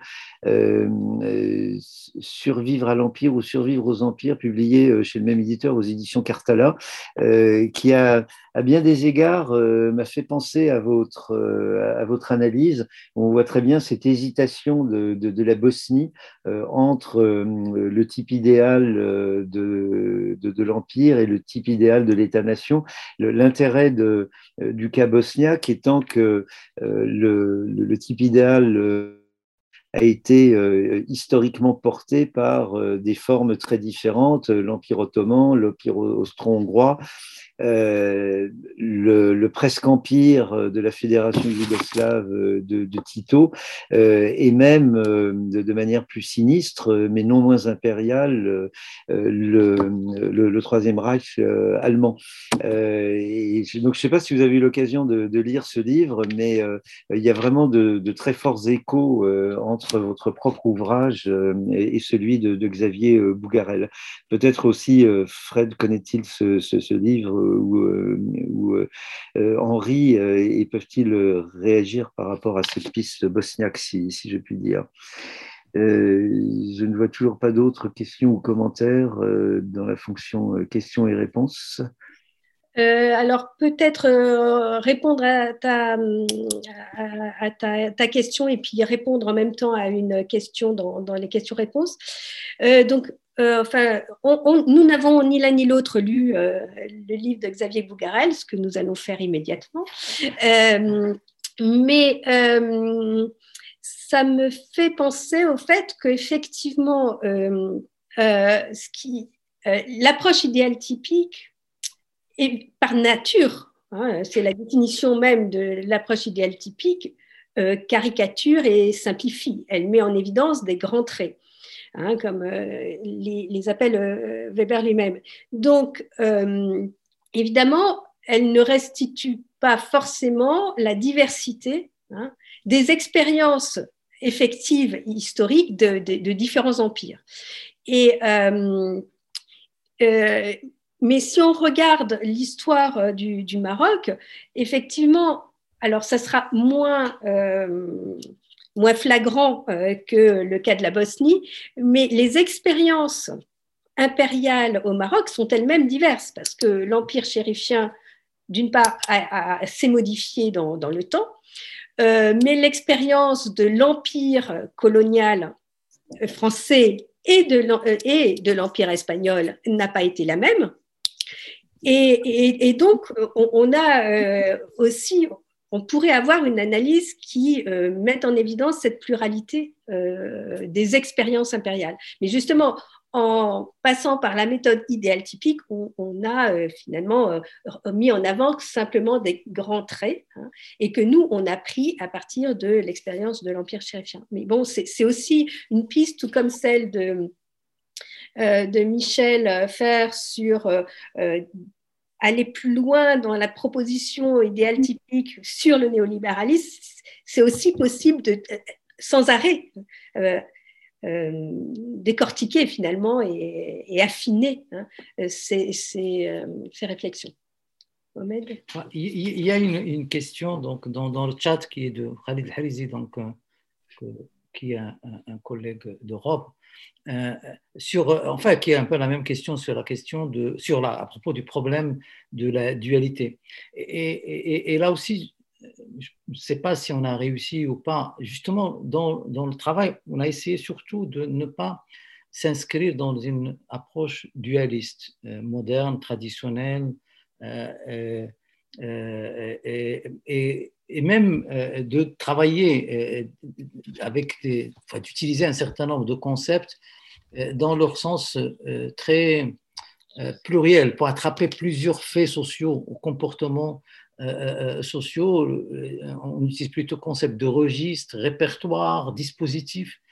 Et, par rapport, quand on dit double nature de l'État, non, c'est un seul État et qui, qui se construit avec des dispositifs justement bigarrés, mais pas ambivalents, bigarrés, pas bricolée, mais faite à la fois de, capacités particulières,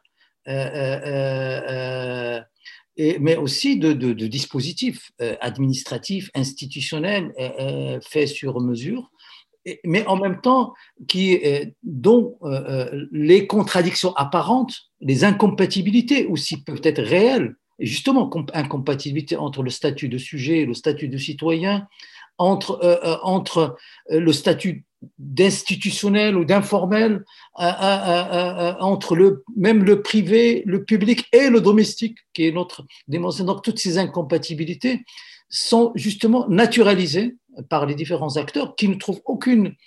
Euh, euh, bien sûr, ils trouvent parfois de l'inconfort euh, lié à des conflits de rationalité, mais, mais, mais, mais pas de, vraiment de vrais problèmes de passer d'un registre à un autre, d'une attitude à une autre, d'être, j'allais dire, d'être en burnous, euh, accroupi, en, baisant la main et immédiatement, en, et je caricature là, en, costume smalto euh,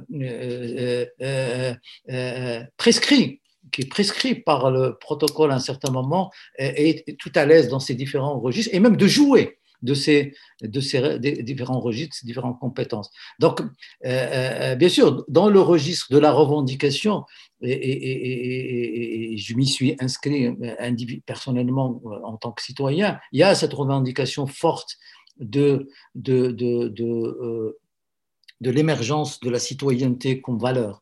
Mais en même temps, beaucoup de ces acteurs donc, qui sont sur le, le front de la revendication et même de la contestation, et y compris de la, euh, se comportent aussi pour dérégler des problèmes euh, euh, en revendiquant d'autres types de loyauté qui renvoient à la suggestion et qui renvoient à des formes de soumission, je ne dis même pas traditionnelles, mais actuelles y compris et en se pliant, et en, ou en trouvant, pas, même pas en se pliant, en trouvant naturel euh, cette monopole que peut avoir une instance politique de disposer des gens, de disposer du temps et, et, d'être le maître des horloges, comme ça se dit ici. Vous avez deux nouvelles questions, euh, d'ailleurs de tonalité euh, plutôt économique. Alors, c'est vrai que euh, le, néolibéralisme ou euh, les transformations économiques euh, marocaines dans leur diversité, mais influencées par le néolibéralisme, sont très différentes de celles dans d'autres pays, mais je dirais ça vaut pour tous les pays. Euh, parce que euh, même quand on prend les États-Unis ou l'Angleterre, deux pays qui sont considérés comme les deux piliers euh, du, néolibéralisme, première période ou première voie, enfin aux premières idéal type néolibéral, si on reprend la distinction de Michel, ils ont des expériences extrêmement différentes. Donc je pense que et c'était aussi pour ça que peut-être qu'on n'a pas assez différencié, c'était qu'on voulait revenir euh, au fondement philosophique de ce qui après se différencie, mais qui est fondé sur une même euh, lecture ou avec une même vision. Euh, donc, oui, l'expérience marocaine, elle est très différente, même très différente d'autres pays de, de la région. Hein, moi, j'avais suivi, euh, par exemple, euh, la Tunisie et l'expérience néolibérale, avec plein de guillemets, euh, marocaine est très différente de, de, la Tunisie, mais je pense que ça n'est absolument pas spécifique. C'est le lot de n'importe quelle transformation politique et économique, parce que le néolibéralisme est politique aussi, euh, pas, qu'économique, sa signification est politique. Et donc, euh, en cela, le Maroc est extrêmement banal et, on ne peut le comprendre, et c'est aussi l'un des objectifs de notre livre, on ne peut les comprendre que en euh, prenant en compte la trajectoire de l'État, des façons de gouverner, qui elle-même ne se comprend que dans cette trajectoire historique. Donc, et en l'occurrence, pour le Maroc, dans cette particularité du tisser hein, le temps les temps politiques, hein, tisser cette capacité à toujours jouer de, ces deux registres que, l'on a mis en évidence. J'ai peut-être une réponse un peu plus triviale par rapport à cette question qui est euh, alors pourquoi, euh, euh, à un moment donné, donc dans le chapitre 7 et 8, donc, sur les porteurs du néolibéralisme et sur le néolibéralisme en tant que. Et dans le processus même de fabrication et de réflexion sur le livre, en tant qu'individu, je parle de moi-même, en tant qu'individu, de, d'acteur social, euh, j'avais une pratique, et c'est ce que je retiens moi du néolibéralisme, dans, à ce niveau-là, à ce niveau très trivial, même pas ni euh, un peu idéologique.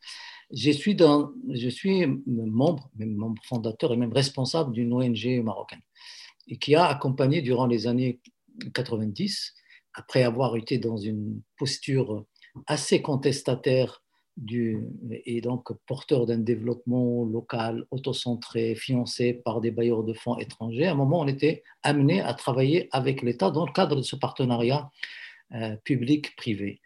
Et euh, euh, je donne un, épisode facile, simple. À un moment donné, on était en train de faire pour le compte de l'État un travail sur ce qu'on à l'époque on appelait les PCD, les plans de développement communaux. Et on avait décidé, dans le cadre de cette ONG, de travailler non pas à la manière d'un bureau d'études, mais à la manière de citoyens qui, font de euh, un travail qu'on croyait qui était bénévole, qui était engagé, qui était transformateur. C'est ça un peu notre idéologie euh, qu'on portait. Et euh, dans le cadre de ce travail, pour faire une enquête qui n'était pas demandée, une enquête systématique sur pratiquement un million de personnes, on avait engagé 1000 enquêteurs. 1000 euh, enquêteurs avec un processus très transparent de recrutement. On a inscrit ces 1000 enquêteurs euh, euh, pour un mois de travail à la caisse de sécurité sociale, ce qui n'était pas le lot même des bureaux d'études installés. Et, donc, on a fait cette enquête. Et après, en travaillant un peu sur, le livre, j'étais un peu abasourdi et j'ai découvert que finalement, qu'est-ce qu'on faisait? Cette ONG faisait pour le donc il gérait et, euh, parce que nos 1000 enquêteurs, c'était des diplômés chômeurs, essentiellement, des gens qui étaient, qui étaient l'un des gros problèmes, qui sont toujours l'un des gros problèmes du Maroc dans les années 90 et jusqu'à aujourd'hui. 1000 chômeurs, si l'État avait recruté pour faire ce travail, il aurait eu 1000 euh, euh, personnes qui, qui, vont, qui vont, soit fonctionnaires, soit des gens qui vont manifester devant le Parlement. Ils le font pour rupture abusive de contrat après la fin du projet. Or, euh, euh, l'ONG l'a fait sans aucun problème.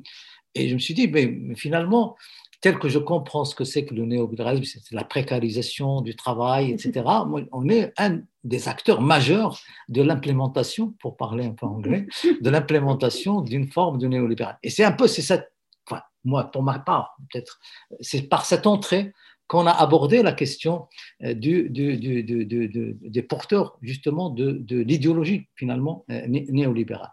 Maintenant, il y a une question qui est posée par euh, mon ami Laroui, par Fouad, concernant, il dit la dimension impériale du Maroc n'est-elle pas aussi en partie liée à la dimension califat de son souverain?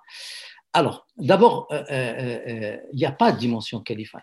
Il n'y a pas de dimension ni au Maroc ni ailleurs de toute façon. Euh, euh, et dans l'histoire du califat au Maroc, à part le califat euh, de, Daesh, revendiqué, assumé et même territorialisé, le califat est un idéal politique qui a, fonctionné à un moment donné de façon très épisodique et tous les travaux récents sur l'histoire du califat dans, le Moyen Âge musulman ou l'âge d'or musulman, notamment les, euh, les travaux de Boudrallah et même les travaux de Deloiseau dernièrement, donc le montrent. Et donc, quand on parle du Maroc, cette question du calife, de califat, des dimensions califales, est une réinvention totalement très très récente, euh, euh, mise en place, structurée, organisée après la marche verte, c'est-à-dire après la récupération du Sahara et, la reconstruction d'un discours religieux sur, sur le pouvoir, et donc avec cette, cette marche justement de la stato-nationalisation de la religion,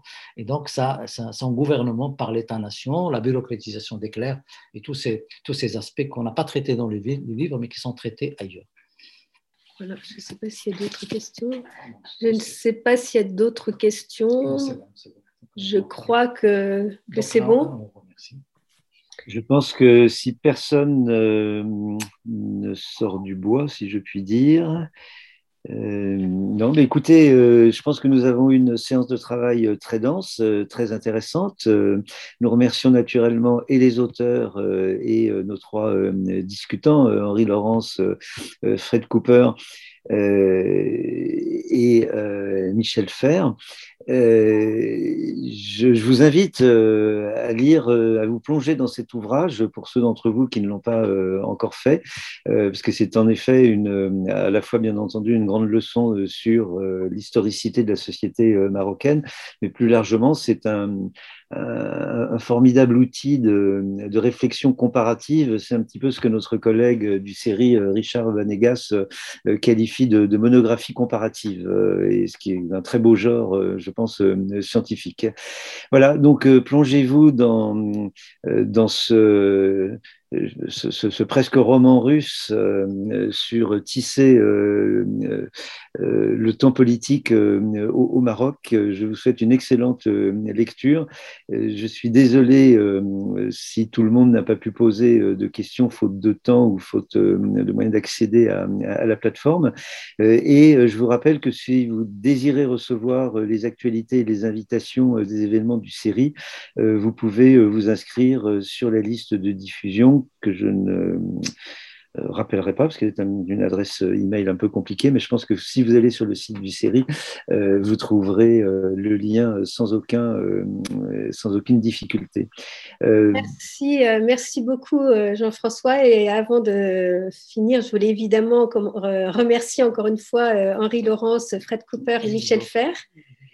Et, mais aussi toute l'équipe du, du série qui a rendu possible cette réunion et, euh, euh, tous euh, les nombreux participants. Merci vraiment beaucoup. Et sans oublier les éditions Cartala, parce qu'encore une fois, chapeau à un éditeur qui accepte de, publier 1 300 000 dans ses signes. et merci à Judith Burco qui suit très attentivement la collection Recherches internationales au sein du série. Pour ceux d'entre vous, je ne sais pas où en est Fred Cooper à New York en termes euh, pour ceux d'entre vous qui s'apprêtent à dîner. Et à tout bientôt, j'espère, euh, sur le site du série. Au revoir.